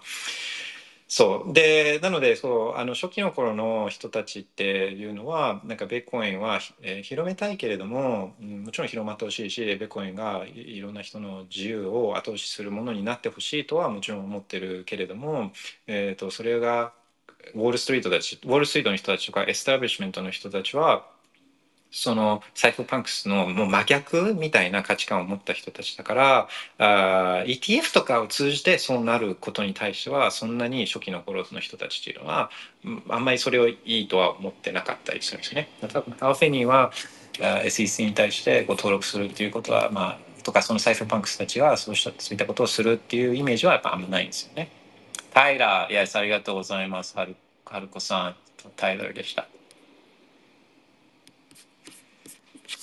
OK で、えー、そう出す面白いんですよね。こうやってこうめくり出すといろいろああこんなこともあったなあんなこともあったなっていうネタが出てくるんであの全然話先に進まないんですけどそう今年だからあのウィンクオーバースもやっと自分たちが2013年から温めてたこの10年がけの ETF の思い今年え実るかもしれないって思って今年 ETF の申請とかを SEC に対してめっちゃしてると思うじゃないですか。で、うん、と一応見たんですよ。そのファイリング今年あそういえばウィンクオーバース2013年一番最初に SEC に対してペッコインっていう言葉を使ったファイリングしてるけど今年どうなんだろうって思って見たら全然です。全然。でまあこれはなんで全然出してないかっていうのはあの、まあ、これも憶測っていうかスペキュレートしかできないんですけどまず一つは彼らはあだからこのルナとか FTX から始まったいろんなところがボコボコ潰れていったところに自分たちのベッコンお客さんの含めて彼らジェムナイっていう取引所をやっててでその中でジェムナイのあの earn、えっと、預けてイールドもらうようなやつレンディング？レンディングみたいなサービスとかを提供していてでそういうそういうのの中で、えー、とその、まあ、レンディングやっぱやっちゃダメっていう話はよく言うじゃないですか。もこうなるんですよ。絶対こうなるんです。誰かにベッコン預けちゃうと。だ利回りもらうってことは利回りを約束した人はそれを利回りを上回る運用をしなきゃいけないんで5%を約束したら5%を上回る運用をしなきゃいけないんですよね。いやそんなの、まあ、無理して無理じゃないですかだってそんなのだとまあ無理じゃないけどからもしれないけどそこにはリスクが当然あってで、えっと、リスクっていうのがベッコインの場合は顕在化しやすいんですなんでかっていうと数が限られてるからだから、えっと、新たにすってこう救済されることもできないから銀行に預けたらもちろんリスクあるんですよ。あの 0. 何パーとか今金利もらえないけどそこはもらってるってことはそこにはリスクあるっていうことだけど銀行が潰れそうになったらそこはあのえ日銀とか金融庁とかが出てきて救済するからあのこうそういうところはリスク顕在化しづらいんですけどビットコインの場合は誰も救ってくれないから、えー、当然、えー、そこにはリスクがあるんですよね。救ってくれないのはいいことなんですよ。救ってくれないのは救ってくれないからこれダメなやつっていうのは膿出しが早く起きて FTX なんかもだってもう1年ぐらいでいなくなったじゃないですか。悪いやつっていなくなってでみんな学習するじゃないですか FTX みたいなところに貸しちゃダメなんレンディングやっちゃダメなんだなっていうのはブロックファイ来て、えー、セルシウス潰れてで FTX 潰れてであジェミナイとかダメになっててみたいな。だからもうレンディングしないじゃないですか多分みんなもう。する人はもうしょうがないです。どうしようもないですけど。でそう。で学習するからそれで早く潰れちゃうことっていうのは救済できないことっていうのはいいことなんですよ。もちろん巻き込まれた被害者にとっては良くないことだけど、うん、そう。でえーと、そう彼らはだからお客さんの資金とか自分たちの資金もあるかもしれないけれどもあのそれをこの DCG グレースケールとかあのに今握られちゃったりしててこう引き出せない、うん、とかっていう財政トラブルとかあとそういうリーガルトラブルとかに巻き込まれちゃってるから ETF どころじゃない。っていう部分ってあると思うしあともう一つは、まあ、言ってもウィンコバースたちがお金持ちだからっつって言ってもそれはインスティテューションであるブラックロックとかフィデリティとかあのアークとかそういう今ベコン ETF を申請してるところに比べればそれはもう全然規模はちっちゃいんですよね。でもう今は ETF はそういった大きいところしかできなくなっちゃったぐらいこう多分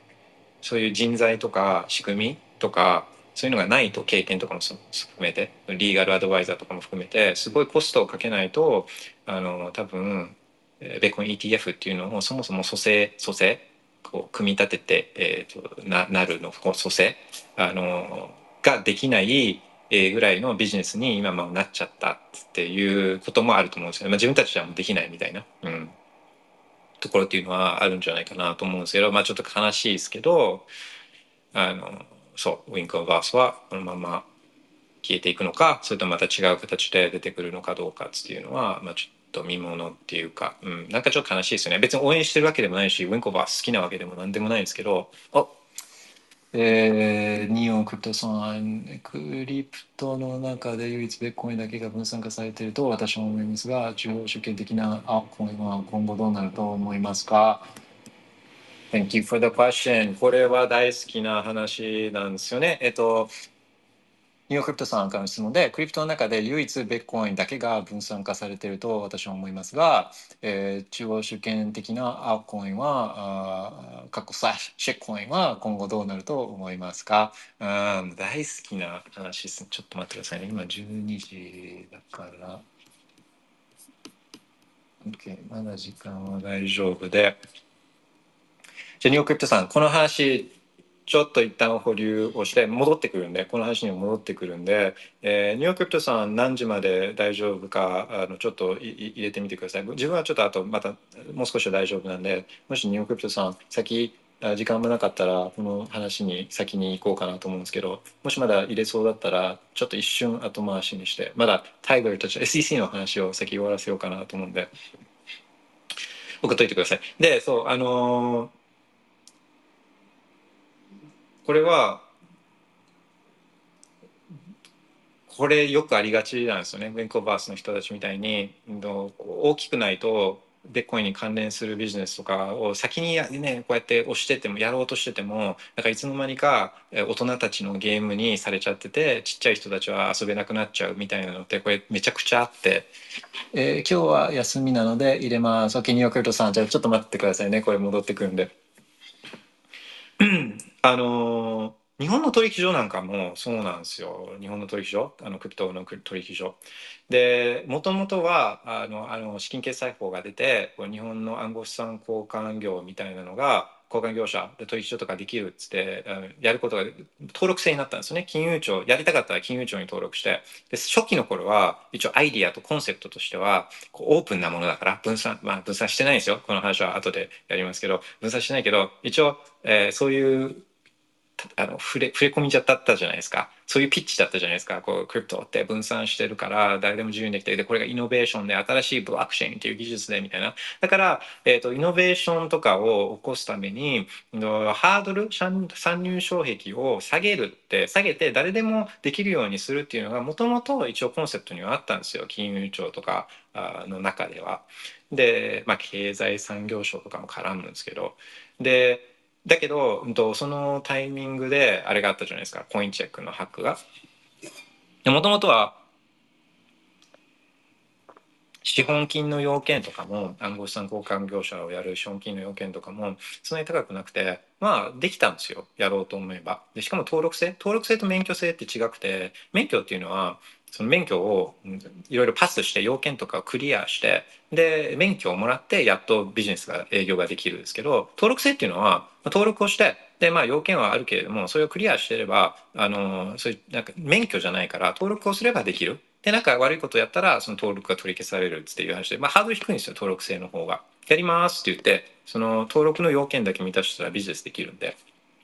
で、暗号資産交換業者は登録制なので、免許ってよく言うじゃないですか、あの取引所免許。あれは、えー、100%正しくなくて、登録制なんですよね。だけど、そのコインチェックの件があったから、ああってからは、その登録がめちゃくちゃ難しくなったんですよ。ああのちゃんもう免許制に近くなったから、だからみんなライセンス、ライセンスを取るぐらい、この、その登録のハードルが上がっちゃったんですね。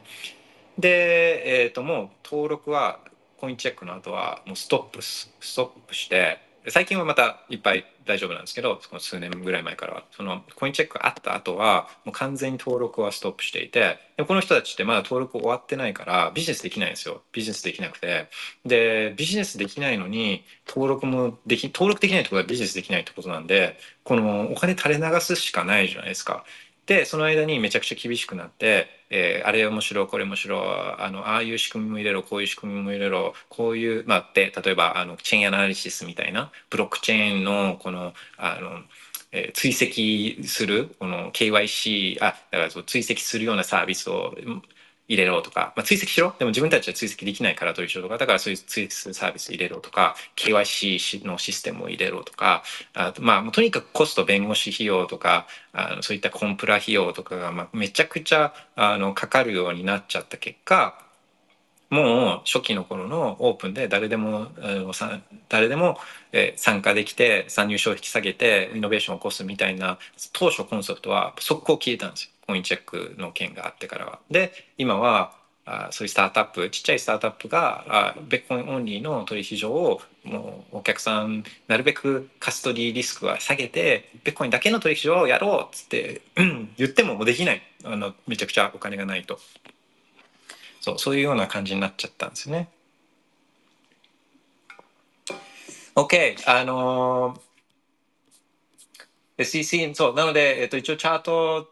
新しいチャート新しいインフォグラフィックの SEC のやつは、まあ、そういう背景があって作っていてで、まあ、この話を締めるにあたってよくですね SEC で思い出すとああそうハウィテストとかもあるんですね。よくハウィテストって聞くじゃないですか。証券かそう証券じゃないかみたいな。あれも当然 SEC とハウィさんたちの訴訟から来てるんですけどこれはまた今度話しましょうか。この話も面白かったりするんで。でだけどその業界の人たちはですねえっ、ー、と当時もそういった SEC が証券じゃない証券だみたいなクリプトのこれが証券だ証券でないみたいな話が出てきた時とかでえー、業界関係者業界って今鍵括弧付きで業界関係者って言ってるんですけどそういう日本の取引所とかのあのお偉いさんっていうかみたいな人たちがそういうイベントとかセミナーとかで、えー、SEC のことについて話すんですよね話すんですよ。で多分これからもまあ、FTX の件とかあとは ETF ベコイの ETF の件が盛り上がってくると多分いろんな専門家とかあの指揮者とか言われる人たちがあの SEC のことについていろいろ話してくると思うんですよ話す人たち増えてくると思うんですけど一発でこの人は SEC のことを分かってるか分かってないかっていうのを判断する方法があるのを僕気づいちゃったんですよ。えー、日本人日本人の場合にこれあの使える方法なんですけど。まあ、SEC ってアルファベットで SEC って書くんですけど、えー、これをですね、えーと SEC と本当にこうやり取りしたことない人とか SEC のことを本当に今まで知らなかった人たちはの一部はこれをセックって読んだりするんですよねセック。だから僕基本的に聞いたことはよく聞いたんですよ。本当に何年か前に SEC の話とかが出てくる時いろんなところでセックがセックがあ何のこと言ってんだろうと思ってセックがセックがっつって。でこれ SEC のこと言ってたんですよ。で SEC って書くからまあ確かにセックと読も読めば読もうと思えば読めるじゃないですか。でも実務では、えー、セックなんていう人はいないんです。いないです。SEC です。SEC だからセックって言ってる人がいたら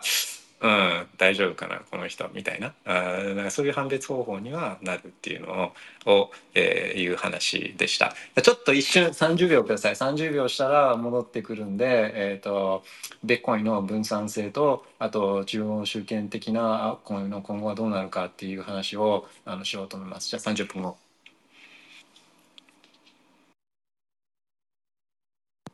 30分じゃなくて30秒後。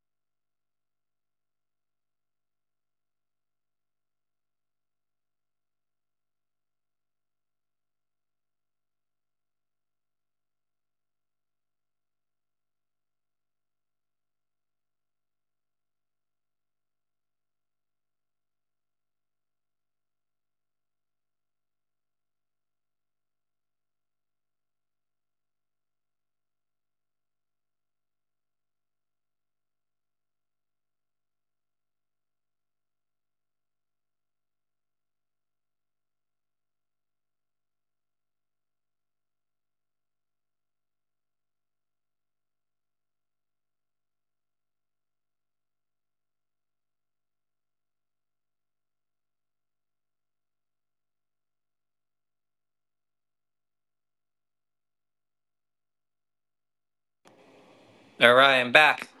Thank you for waiting. ちょっとまあ裸で正座しながら喋ってたんですけど、ちょっと寒くなってきたから上すみません着させてもらいました。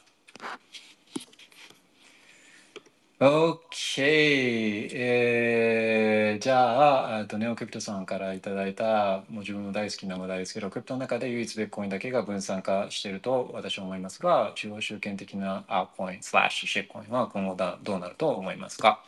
?OK。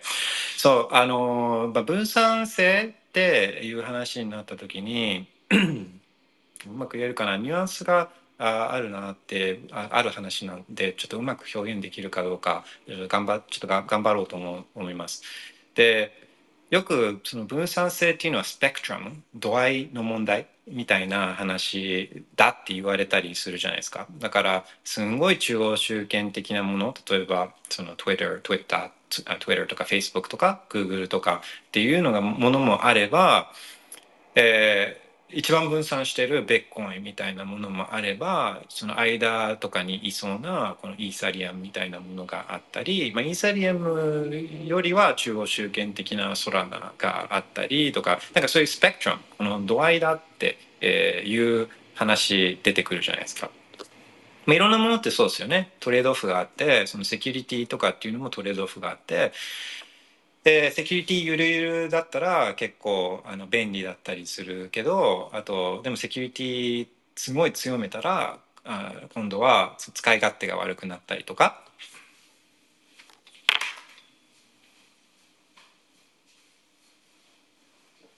だから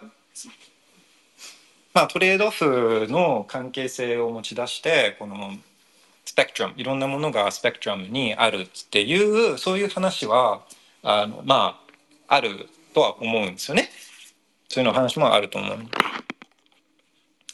でだけどそのこのベッコインので特にその分散性に関して言うとそれは僕は当てはまらないと思うんです。あんまりこれこういうあの意見ってあんまり聞いたことないんですけど僕はこれスペクトラムには当てはまらないと思うんですね。でなんでかっていうと別に分散がベッコインの場合はこれトレードオフじゃないからなんですよ。ベッコインが目指しているものっていうのは一番のセキュリティ何の何からの何何からのセキュリティかっていうと改ざんされたりとか略奪されたりとかバグがバグじゃないなそう改ざんされたりとか略奪されたりとかこう攻撃されちゃったりとかすることに対するえー、このセキュリティをこうマクシマイズしたいっていうところにこういうのから守りたいっていうところが一番の目的じゃないですか。だからあちょっと緩めてちょっと緩めて、えー、ちょっとここを妥協しようっていうことはないんですよね。だからこうスペクトラムとか度合いとか、えーと、そういうトレードオフとかじゃなくてトレードオフじゃないんですよ。トレードオフしてるんじゃなくてそれを達成しなきゃいけないからだから分散が必要なんですよね。何が何でも分散しなきゃいけないからだから1メガバイトブロック、まあ、実際はもうちょっと大きいんですけどあのにしたりとかこうブロックサイズを大きくせずにとなるべくコンパクトなデータサイズにしたりとかっていうのでぶっちぎりの分散をこうしてるわけですよねこれが必要だから。でベッコインをこうなんで人は買うかっていうと、まあ、なんでベッコインが持ちたいかっていうと改ざんされたり略奪されたりとかされたくないからだからベッコインを求めるわけじゃないですか。でそこそうするとそうすると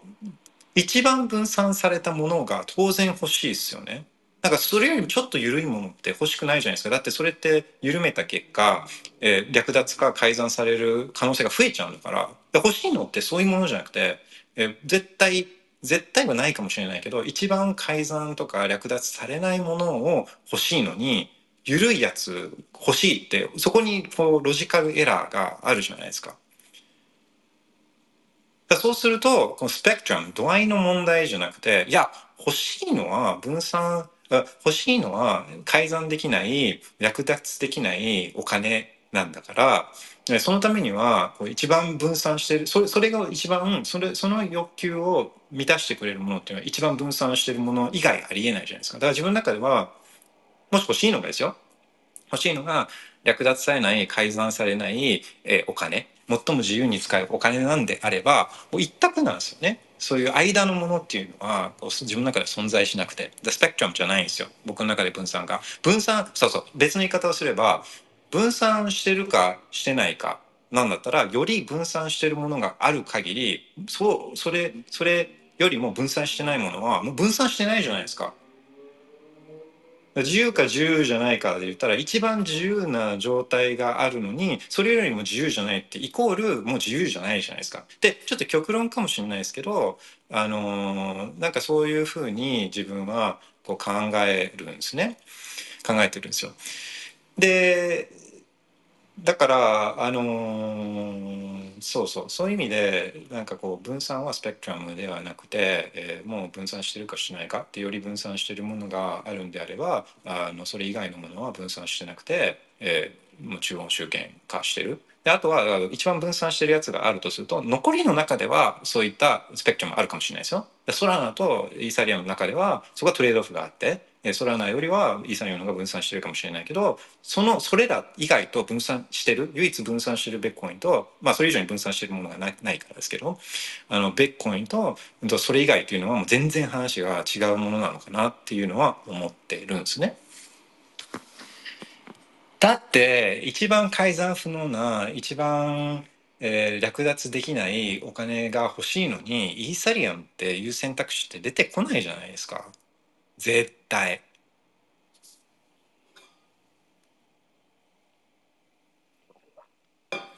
繰り返しなんですけど一番略奪できない一番改ざんできないお金が欲しい場合はそうなんですよ。でそうじゃなくて一番欲しいのは分散一番改ざん不能な略奪するお金ではなくて欲しいのはなんか価格が上がりそう短期的に上がりそうなシェッコイナリーができる、えー、ものが欲しいっていうんであればまた全然違う話になってくるんですよね。でそれが、えーと、ネオクリトさんの後半の質問だとは思うんですけど、えー、その中央集権的なアウトコインは今後どうなると思いますか？つって。ではえっ、ー、ともうなくなりますと,、えー、と言いたいところなんですけど、えーと、多分まあなくなりはしないとは思うんですね。あそうでその、まあ、前提としてそのベッコインっていうのがあってそれ以外のシェッコインがあるんですあるっていうのをそういうその議論はもう終わったものだとしてじゃシェッコインだけに話を戻すと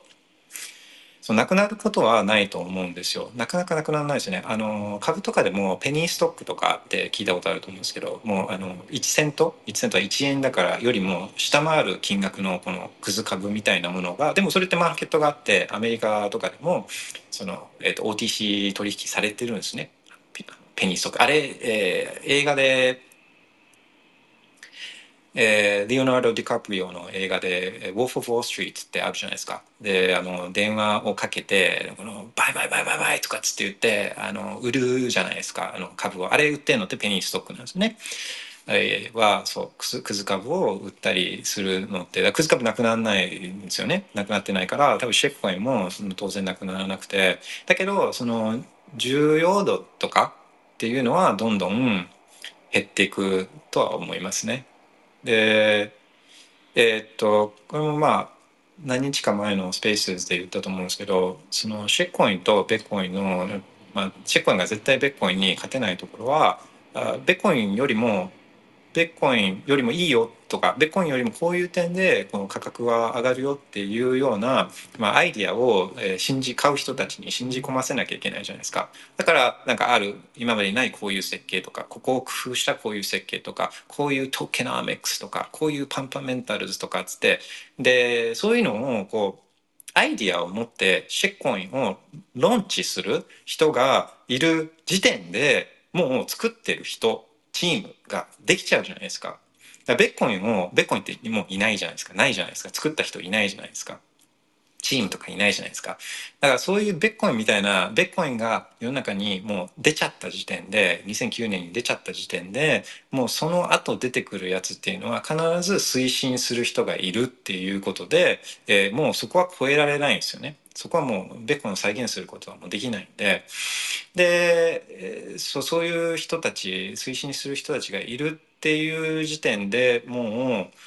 あもう再現できないっていうベッコンの再現には絶対ならない。ベッコンを超えるものにはならないっていう、えー、ようなそういう理解みたいなものがあまあ根付く時間はかかるかもしれないけど根付いてでではみんなはペニストック買うようにペニストックがアップルを超えるとかグーグルを超えるとかエンビディアを超えるってことはペニストック買ってる人は思ってないですけどだから彼らが思ってるのはいやこの1円で買ったものが2円になるかもしれないみたいなそういうので買う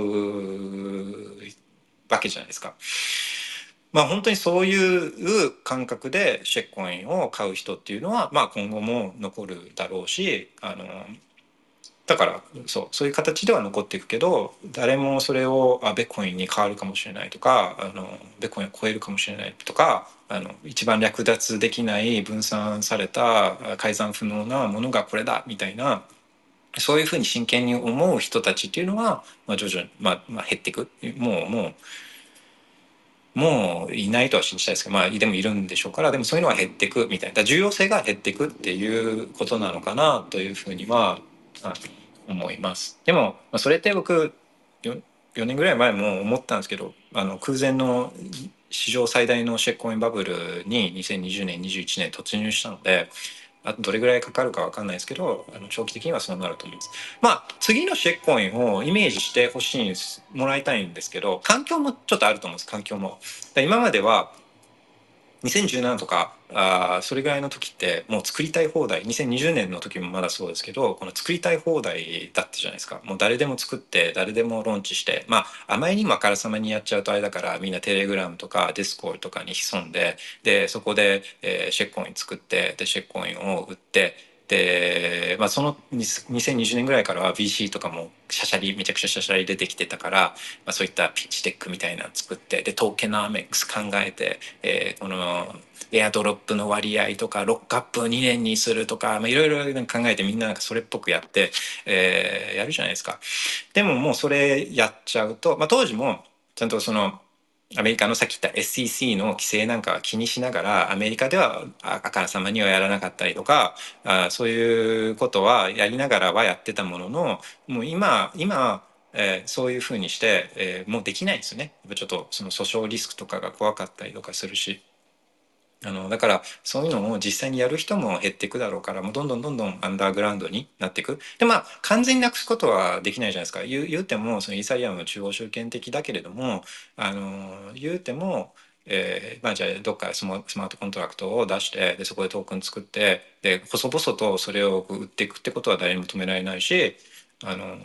まあ、止めるのは難しいし。でもでも、えー、繰り返しになっちゃうんですけどなくならないけどあの残るでも重要性はでも下がるっていうそういうことかなっていうふうには思います。ニューヨークプトさんそんな感じですけど質問ありがとうございます。まあ他に追加の質問とかリクエストとかあと喋りたい人いたらアクションお願いします。執行イニングねでも気持ちはねめちゃくちゃわかるんですよね気持ちはすごいわかるけどとまあ、長期的にはそう短期的には瞬間風速的にはあ、まあ、上がったりするじゃないですかね。でだからそれを掴んでうまく掴めばそれでベッコインを増やせるから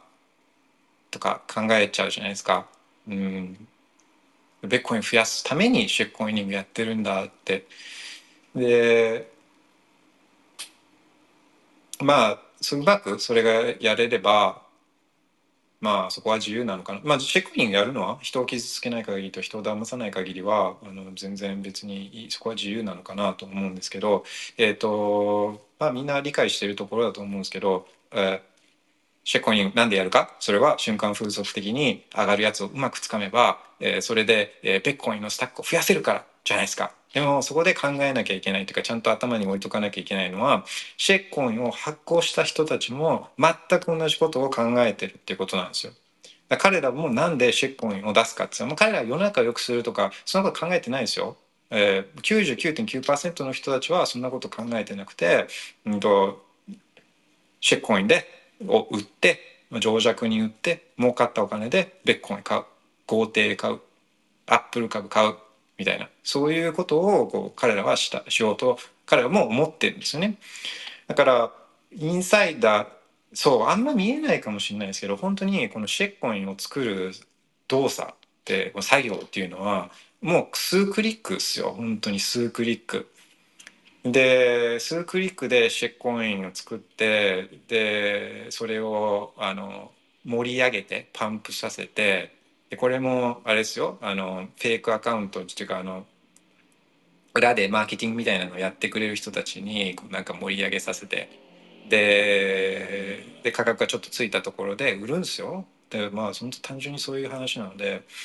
だからあのインサイダーでもない限りインサイダーでもない限りそううまくパンプするシェコインをいいタイミングで持ってでそれを売るっていうのはあのまあ無理じゃないけど無理無理無理じゃないけどそんなことをやってる暇がありますか？まあ、あるんだったらやってもいいと思うんですよね。まあでもそういうのもどんどん重要性が下がっていく。あの、そこがポイントなので、は、あの、そんなところです。人を傷つけない限り、人を騙さない限り、えー、自由だとは思います。まあ株もそういうんでシェッコインなんですよ、株も。で、株も、株株も多分自分の会社の株適正な株価よりも高いと思ったら、まあ、新しく株を吸って売るわけじゃないですか。で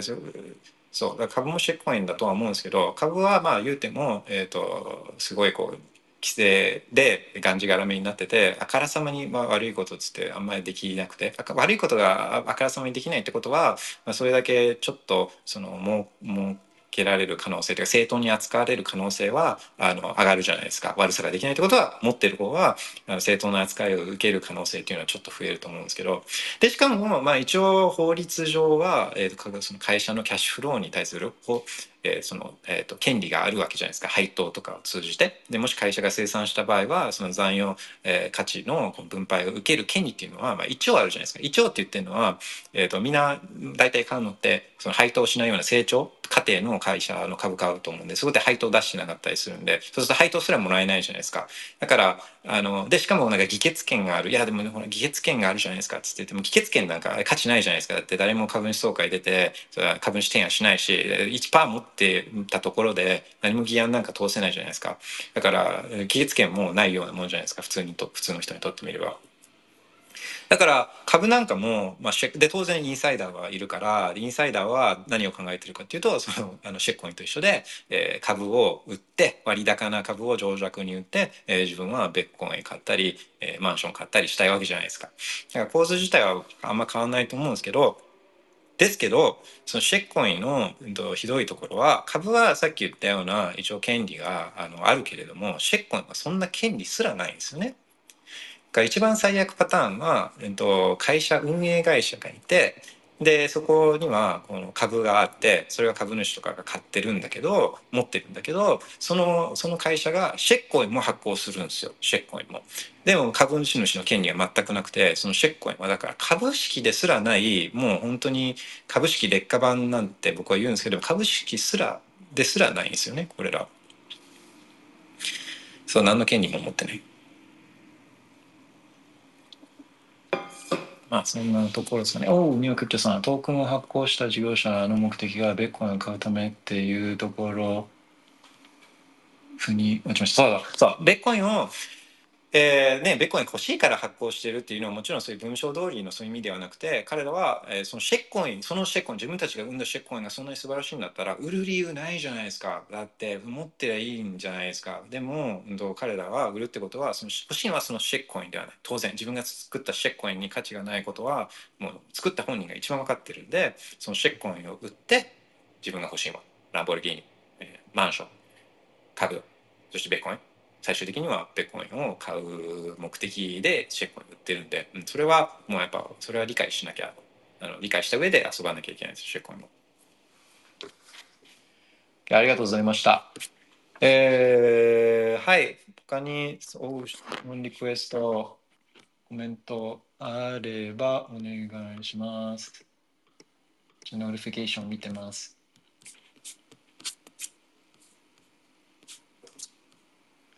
まあ、あとはあのこの間もちょっと思ったんですけどその ETF とか、えー、と今イーサリアムってもう死に対じゃ死にそうじゃないですか。あの対 BTC に対して。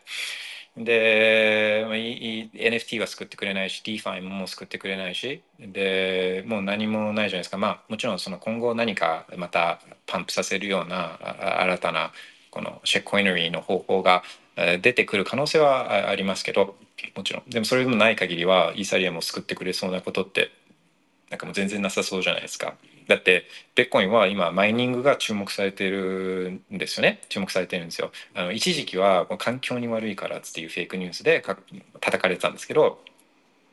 今はそのエネルギー問題エネルギー問題も結構でかくて、これもまたどっかのタイミングで面白いトピックだから話そうと思うんですけど、エネルギーって、ま、今は日中、日本だと日中だからこう太陽も出ていて、で、ソーラーパネル、電気作ってますけど、あの、でもこれ夜当然ソーラーパネルって電気作らないし、風力にしたって風吹いてないと電気できないんですけど、その、じゃあ太陽が照らなくなったからっつって言って、その夜ってその太陽で蓄電したものを使うってことできないですね。この電地という形でエネルギーを保存するのってめちゃくちゃ難しくてしかも大体ソーラーパネルって山のな山とか人がいないところにあるじゃないですか。そのエネルギーを都会に持ってくる都心に持ってくるってこともできないです途中でロスしちゃうから。夜って火力発電とか原子力発電とかそういうものに頼らなきゃいけないですね、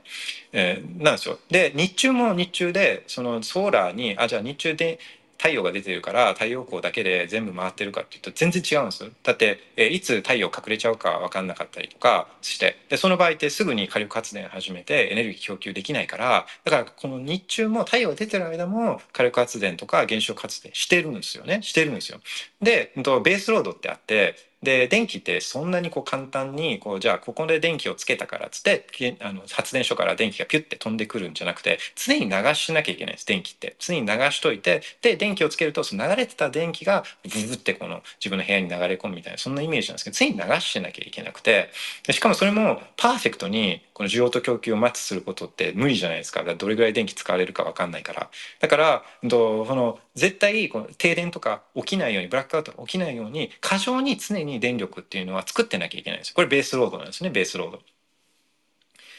ってことはですよこの太陽光とかそういう再生エネルギーとかっていうのってこうそのベースロードのベースロード安定してエネルギーを作るためにも火力とか原子力とか、ま、そういうものに頼るしかないので今はだからそれにそれは全部それで確保した上にこう無駄なあのあ太陽光とか風力っていうのの電気が乗っかってきてるんですよね。乗っかってきてるんですよ。でこれって無駄なんですよ。だってもうベースロードはもう発電所とかで作ってるから。でだそういうこうあの構造も分からずに全部じでもその人たちはエネルギーを無駄遣いしてる。ベッコインはエネルギーを無駄遣いしてるみたいなことを言うんですけどでも「えじゃああなた今ここの場に何で来たんですか?」っつって言ってそしたら「あ電車で来ました」とか「髪型すごく綺麗にセットされてますけどドライヤー使われましたか?」とか「お洋服めちゃくちゃ綺麗な洋服着てらっしゃいますけどあの SDGs と ESGs のバッジを胸につけてすごい綺麗ですけどこれはどうやって洗濯あもうあの洗濯機使ってみたいなだからめちゃくちゃ電気は自分の電気の使い方はいいけれどもこうベッコインの電気の使い方はダメみたいなだからそういう人たちがあの言ってベッコインのは電気の無駄遣いだって言ってたけれども結局今言ったようにこう再生エネルギーって無駄遣いされていて無駄遣いされてるんですね。でもじゃあそういったところにベッコインのマイニングマシン持ってったらその再生誰も使わない再生エネルギーをこのベッコインのマシンはそれ使えるんですよね。使うんですよ。とかあとさっき言ったベースロードとかっていうのは、まあ、無駄なエネルギーなんですね使われてない時は。でその無駄なエネルギーをこうベッコインのマイニングマシンにくっつけてその電気の需要が低い時にはマイニングマシンも走らせてで電気の需要が高まって、人の家庭で電気を使うようになった時には使うようになった時にはベッコインのマシンを落としてみたいなことでこの需要と供給のバランスを取るための一つの仕組みとしてベッコインのマイニングマシン使われてるんですよね。でめちゃくちゃだからエネルギー課題解決のための一つのこのキーポイントにベッコインのマイニングがなりつつあるんですけどそれさえもイーサリアムはもうできないんですよね POS になっちゃったから。だからあのーそうイーサリアムって今後じゃあイーサリアムを救ってくれるのってもうエネルギー問題もマイニングも救ってくれないし NFT も救ってくれないしあ POS プーフ of shit も作作ってくれないしあのー DeFi も救ってくれないし救ってくれるのがえ NFT みたいな。あベッコインの現物あ ETF あ ETF 現物 ETF が来たらこうイーサリアムの現物 ETF も来るだろうから ETF が救ってくれる。いや僕は実はそうはならないと思っていてそれはあのスペクトラムの話じゃないですけどビットコインっていう一番分散された一番略奪不能な改ざん不能な2100万でこう供給が決まってるようなものの ETF があるにもかかわらずイーサリアムの何も救ってくれない救ってくれる要素がないイーサリアムの ETF しかもイーサリアムってだってそれ使うためにあるわけなんですよね。ワールドコンピューターを使うためのギャスとして、えー、イーサリアムがあるのにそれの ETF って全く使い道そのワールドコンピューターとしても使い道のないものを買いますかっていう話なんですよ。一番いいプリスティーンな数も限定された作った人が誰かわからないこのなんか魔法のようなものがあるにもかかわらずイーサリアムというものの ETF を買いますかっていう話だと思うんですよね。まあ、もちろんえ一部のお金が流れるでしょうけどなんか ETF ブローズが期待してるような ETF を救ったイーサリアムブローズが期待してるようなイーサリアムを救ってくれるようなものに ETF は僕はならないと思ったりしてます。OK、ARK のキャティ・ウッドは、あニューヨークリプトさんありがとうございます。ARK のキャティ・ウッドは、ビットコインはいずれ時価総額でゴールドを超えるみたいなことを言って、Yes, yes, yes, of course, of course、うん。それはもちろんそうで、えっ、ー、と、そう、質問は、ARK のキャシーウッドは、ビットコインはいずれ時価総額でゴールドを超えるみたいなことを言っていますが、リバタリマンさんはどう思われますか？つって、それはもう、of course 当然、当然だと思うんですね。で、金はあの一つのベンチマークになるとは思っていて、で、そうそう、ちょっと待ってくださいね。時価総額、それ、いいチャートが、インフォグラフィックがあるので、それをちょっと更新の上、えー、スペースのツイートの下にポストをします。Just give me a minute.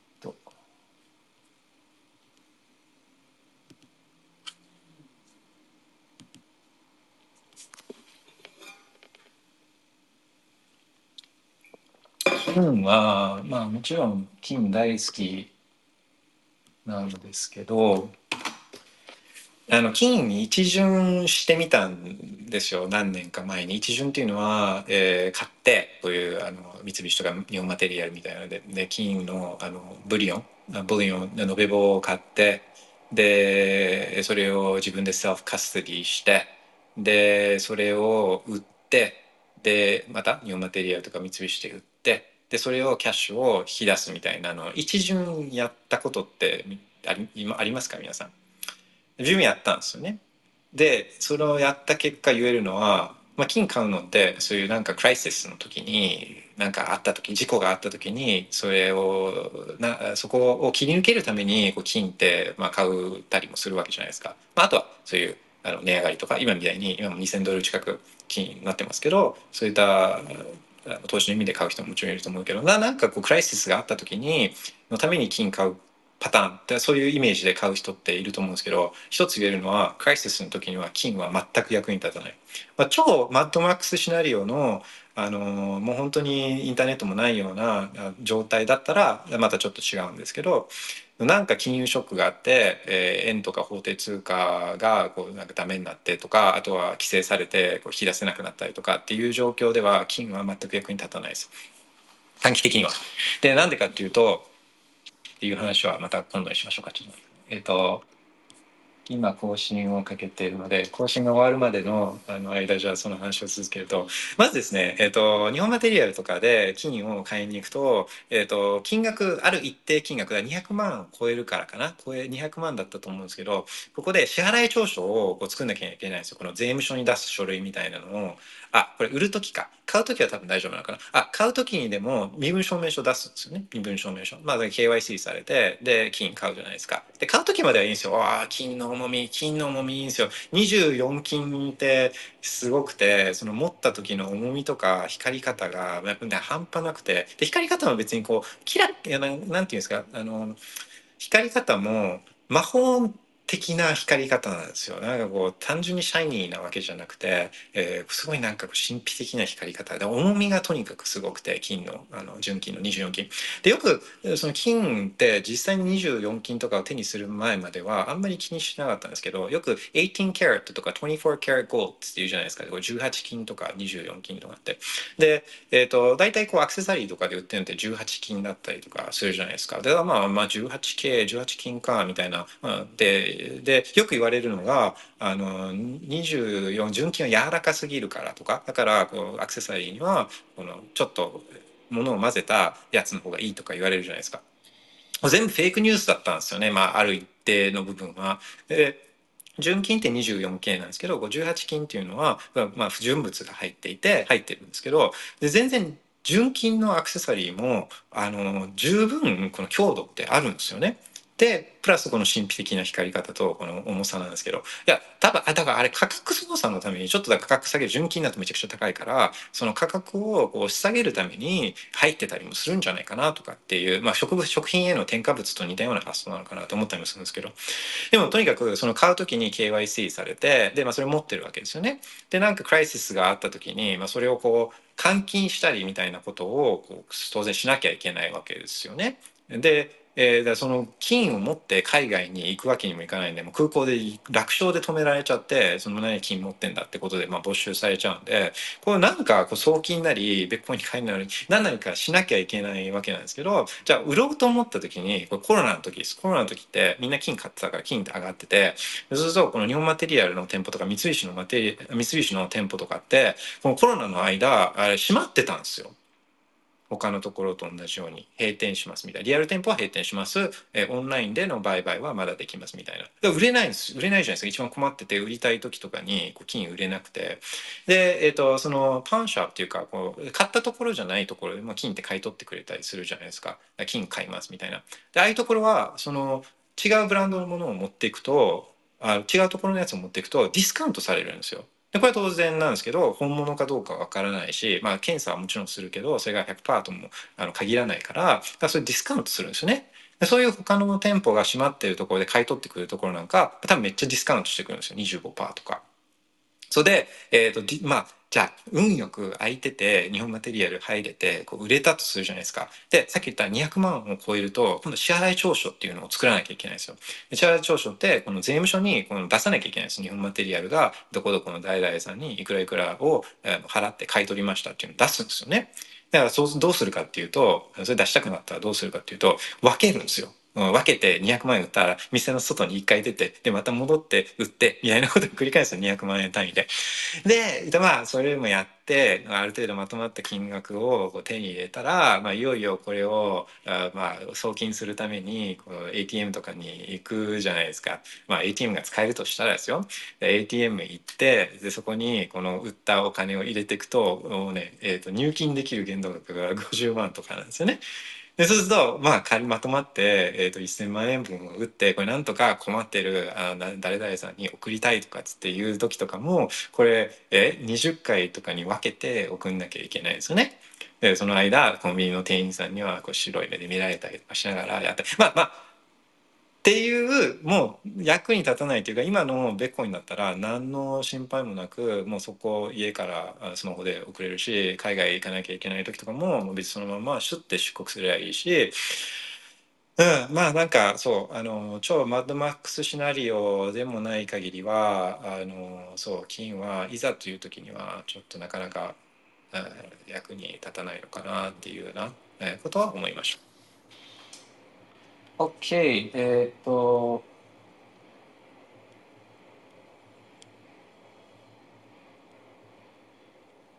OK、来た。Twitter のスペースのツイートの下に今からまた1個投下します。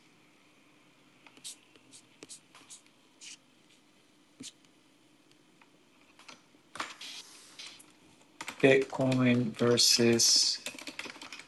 all other assets. Okay. ビットコインと他の資産とのマーケットキャップを比べたあインフォグラフィックをスペースのツイートの下に今ぶら下げました。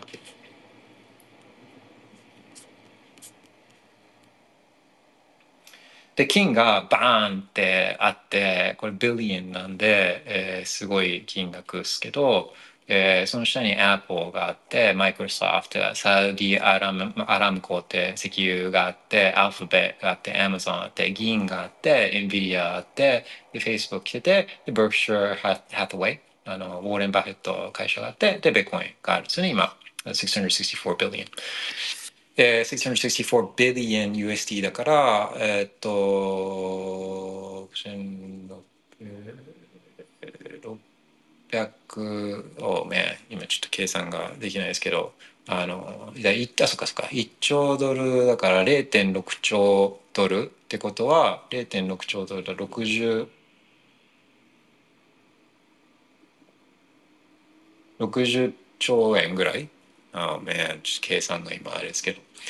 そう。で、まあぐらいの今、 market cap ペコやって、まあ、まあ、 market cap は参考にならないっていうのは、まず一つ、えっ、と、えー、まあ参考にはなるけれども、えっ、と、 market cap っていう数字自体には意味がないっていう話だけ、まあ簡単に軽くしとくと、えっ、と、 market cap ってどうやって出してるかっていうと、えっと、最後の trading price、最後の取引価格に、えー、数量をかけて market cap って出してるんですよね。だから、えっと、ベッコインの直近の価格、直近の成立価格だから、まあ、例えばシェッコインとかだったら、それをバーンって押し上げて、じゃすごい高価格にして、で、かけるこの存在枚数を発行枚数すれば、すごい大きいマーケットキャップって出せるじゃないですか。でも、それでじゃあ売れるかっていうと当然そうでもなくて、だからそこで大事になってくるので、どれだけ取引されてるかっていうようなことが大事になったりするんですよね。っていう話はまあ一応置いといて、でもまあ一応一つの参考にはなるっていう話なんですけど、そう、だから金と比べると、これまあ200分の1とか、えー、になるんですよね。マーケットキャップで言うと。合ってるか。ピッツァンさんは20分の1か。うん、20分の1。そう。で、金そうまだ遠いけどそう金とあベッコインはいろいろ性質が似てるっていうのはよく言われるわけじゃないですか。だからあの誰かが意図的に増やすことができないとか、まあ、そういったような話だからデジタルゴールドとかって言われてて。ででも金の金はもう何千あそうですね。金はでもベッコインと違うのはベッコインは証明可能な証明可能な希少性っていうのがあのあるんですよね。円はもう2100万しかないというのはもう行動を見ればこれはもう明らかなので証明できるわけですよねサプライっていうのは。で金は、えー、でもできないですよどれぐらい埋まってるかどうかっていうのは分からないし宇宙にどれだけあるかっていうのも分からないしでだから金の需要が増えると、まあ、需要が増えるから価格が上がるんですけどそうすると供給の方も増えてくるんですね一生懸命マイナーたちは掘るようになるから金を。だから、えー、サプライも出てくるから、まあ、そこでこの下げ圧みたいなのが金っていうのは起こったりするんですよね。でしかもこれだけさっきの話に戻るんですけど、えーと、インターネット帝国僕次のエンパイアが、えーと、インターネット帝国だと思ってるんでそのインターネット帝国では金は使えないんですよね金は使えない。でっていうような要素をこう金のいいところをベッコインというのはあ金と似たようないいところの性質ベッコインを持ちつつも、えー、そういった金よりも圧倒じゃあじゃあその便益金金よりもこのベッコインが持ってる便益がどれだけ価値があるかっていうところでこの今ある20倍の差額をどう考えるかっていうことになると思うんですけどもう一つ考えなきゃいけないのはそのじゃあえ金よりもベッコインの方がいいって思っていてでそういう人たちが増えてくれば今金を富の保全として持っている人たちっていうのも当然ベッコインに流れてくるっていう一部流れてくるっていうこともやっぱ考えなきゃいけないんですよね。そうでそうなった時には、まあ、金に追いついて追い越すっていうのはベッコインに集まるっていうのもそうだけど金から流出するっていうことも考えなきゃいけないですね。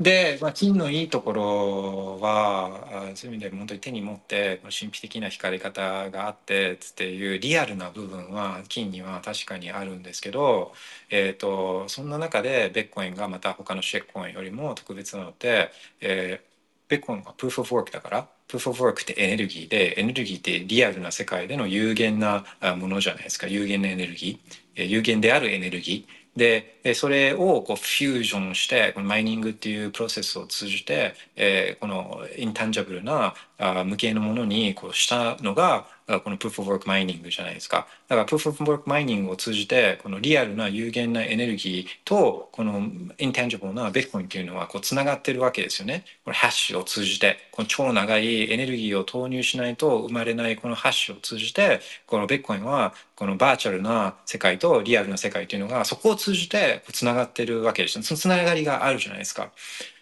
シェッコインはこれないです。POS シェッコインにはこれがないんですよね。エネルギーとリアルな世界との紐づきが一切プーフ・オブ・ワーク・シェッコインにはあプーフ・オブ・ステーク・シェッコインにはないのでここがまたベッコインとあシェッコインとの違いなんです違いなんですけどリアルな世界とも結びついているっていう要素をベッコインは持ってる。うんそうなので、えっとまあ、他にもいろいろ見方はあるとは思うんですけど、えっと、もし、えー、ベコインはデジタルゴールドでそういったゴールドの要素も持ちつつゴールドよりも人に高揚便益を与える要素がベッコインにあるって思うんであればじゃあどっかのタイミングでベッコインが金よりも富の保全とかとしての好まれる望まれるものになってもおかしくないって思うのはえー、自然な発想なのかなっていうふうには僕は思うんですけどどうでしょうか？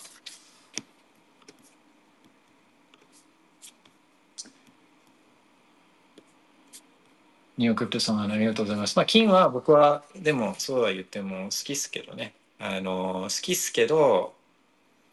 自由でありたいんでなんか金ってその自由を後押ししてくれるのかなっていうとさっきのエピソードから実はあんま自由じゃないんですよね。だ僕金めちゃくちゃ持ってる人アメリカに住んでる人で金めちゃくちゃ買い込んだ人を知ってるんですね。でめちゃくちゃ本当にもう金をスタッキングしまくっててだからちょっと余剰資金あると金買ってあ金最高だよもう見てるだけで最高だよその気持ちめっちゃ分かるんですよ自分も持ってみてあ金最高だよって言ってたんですけどこのコロナの時に、まあ、いよいよやばくなった時に、えーと、その人がボソッと言ってたのが、まあ、もうその何年も金をスタックしてるからめちゃくちゃ持ってるんだと思うんですけどこの金俺マジどうしようっつってボソッと言ってたんですよ。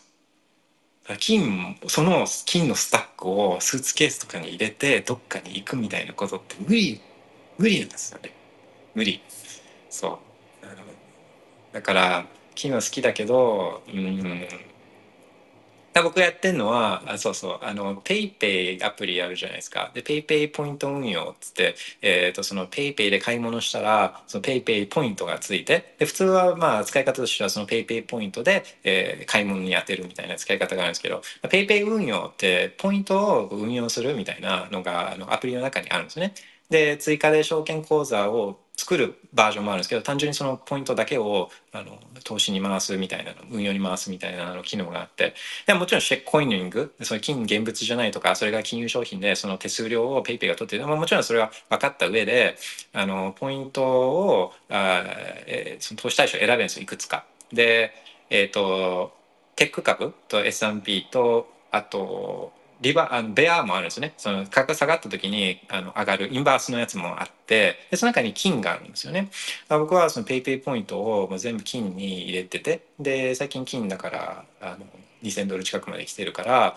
あまあこの PayPay ポイントの残高はそういう意味で増えてたりみたいなそういう、えー、形で金は選んだりとかはしてるんですけどあれにビットコインが加わるとめちゃくちゃもうビットコイン早く欲しいんですねビットコイン PayPay ポイントにビットコインが来たらこのゲームチェンジャーですよねもう絶対 PayPay ポイントはビットコインじゃないですかそんなの。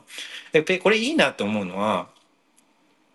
あのさっき言ったようにもうあれですよ。もうカスカストリーベッコインカストリオベッコインだしベッコイン現物でもないしそれも全部分かった上で分かった上で、えー、ポイントだからそのどうせなかったものじゃないですか。買ってついたポイントだからなんか自分のお財布からお金が直接出てるわけじゃないから誰かがこう始める時も無責任にこう来来月の家賃を使い込んじゃうとか借金をして買うわけじゃないからもう本当の本当の余剰資金の余剰資金じゃないですか。ペイペイポイントポイントって。だからそれでなんかベッコインをあのなんか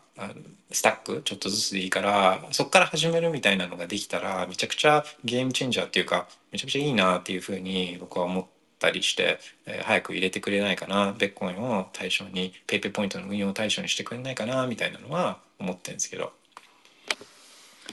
OK。えっ、と、enough of that. そんなところですかね。いや、今日はありがとうございます。あの、平日も、そうですね、お昼ぐらいにこれやってたりするんですけど、今日はなんか質問とかもらったりして、あの、すごい楽しかったなと思うんで、えーそうですね、今後も続けようかなと思ってるので、もし何かリクエストとか質問とか、あと喋りたい人いたら、アクションかリプライかメッセージください。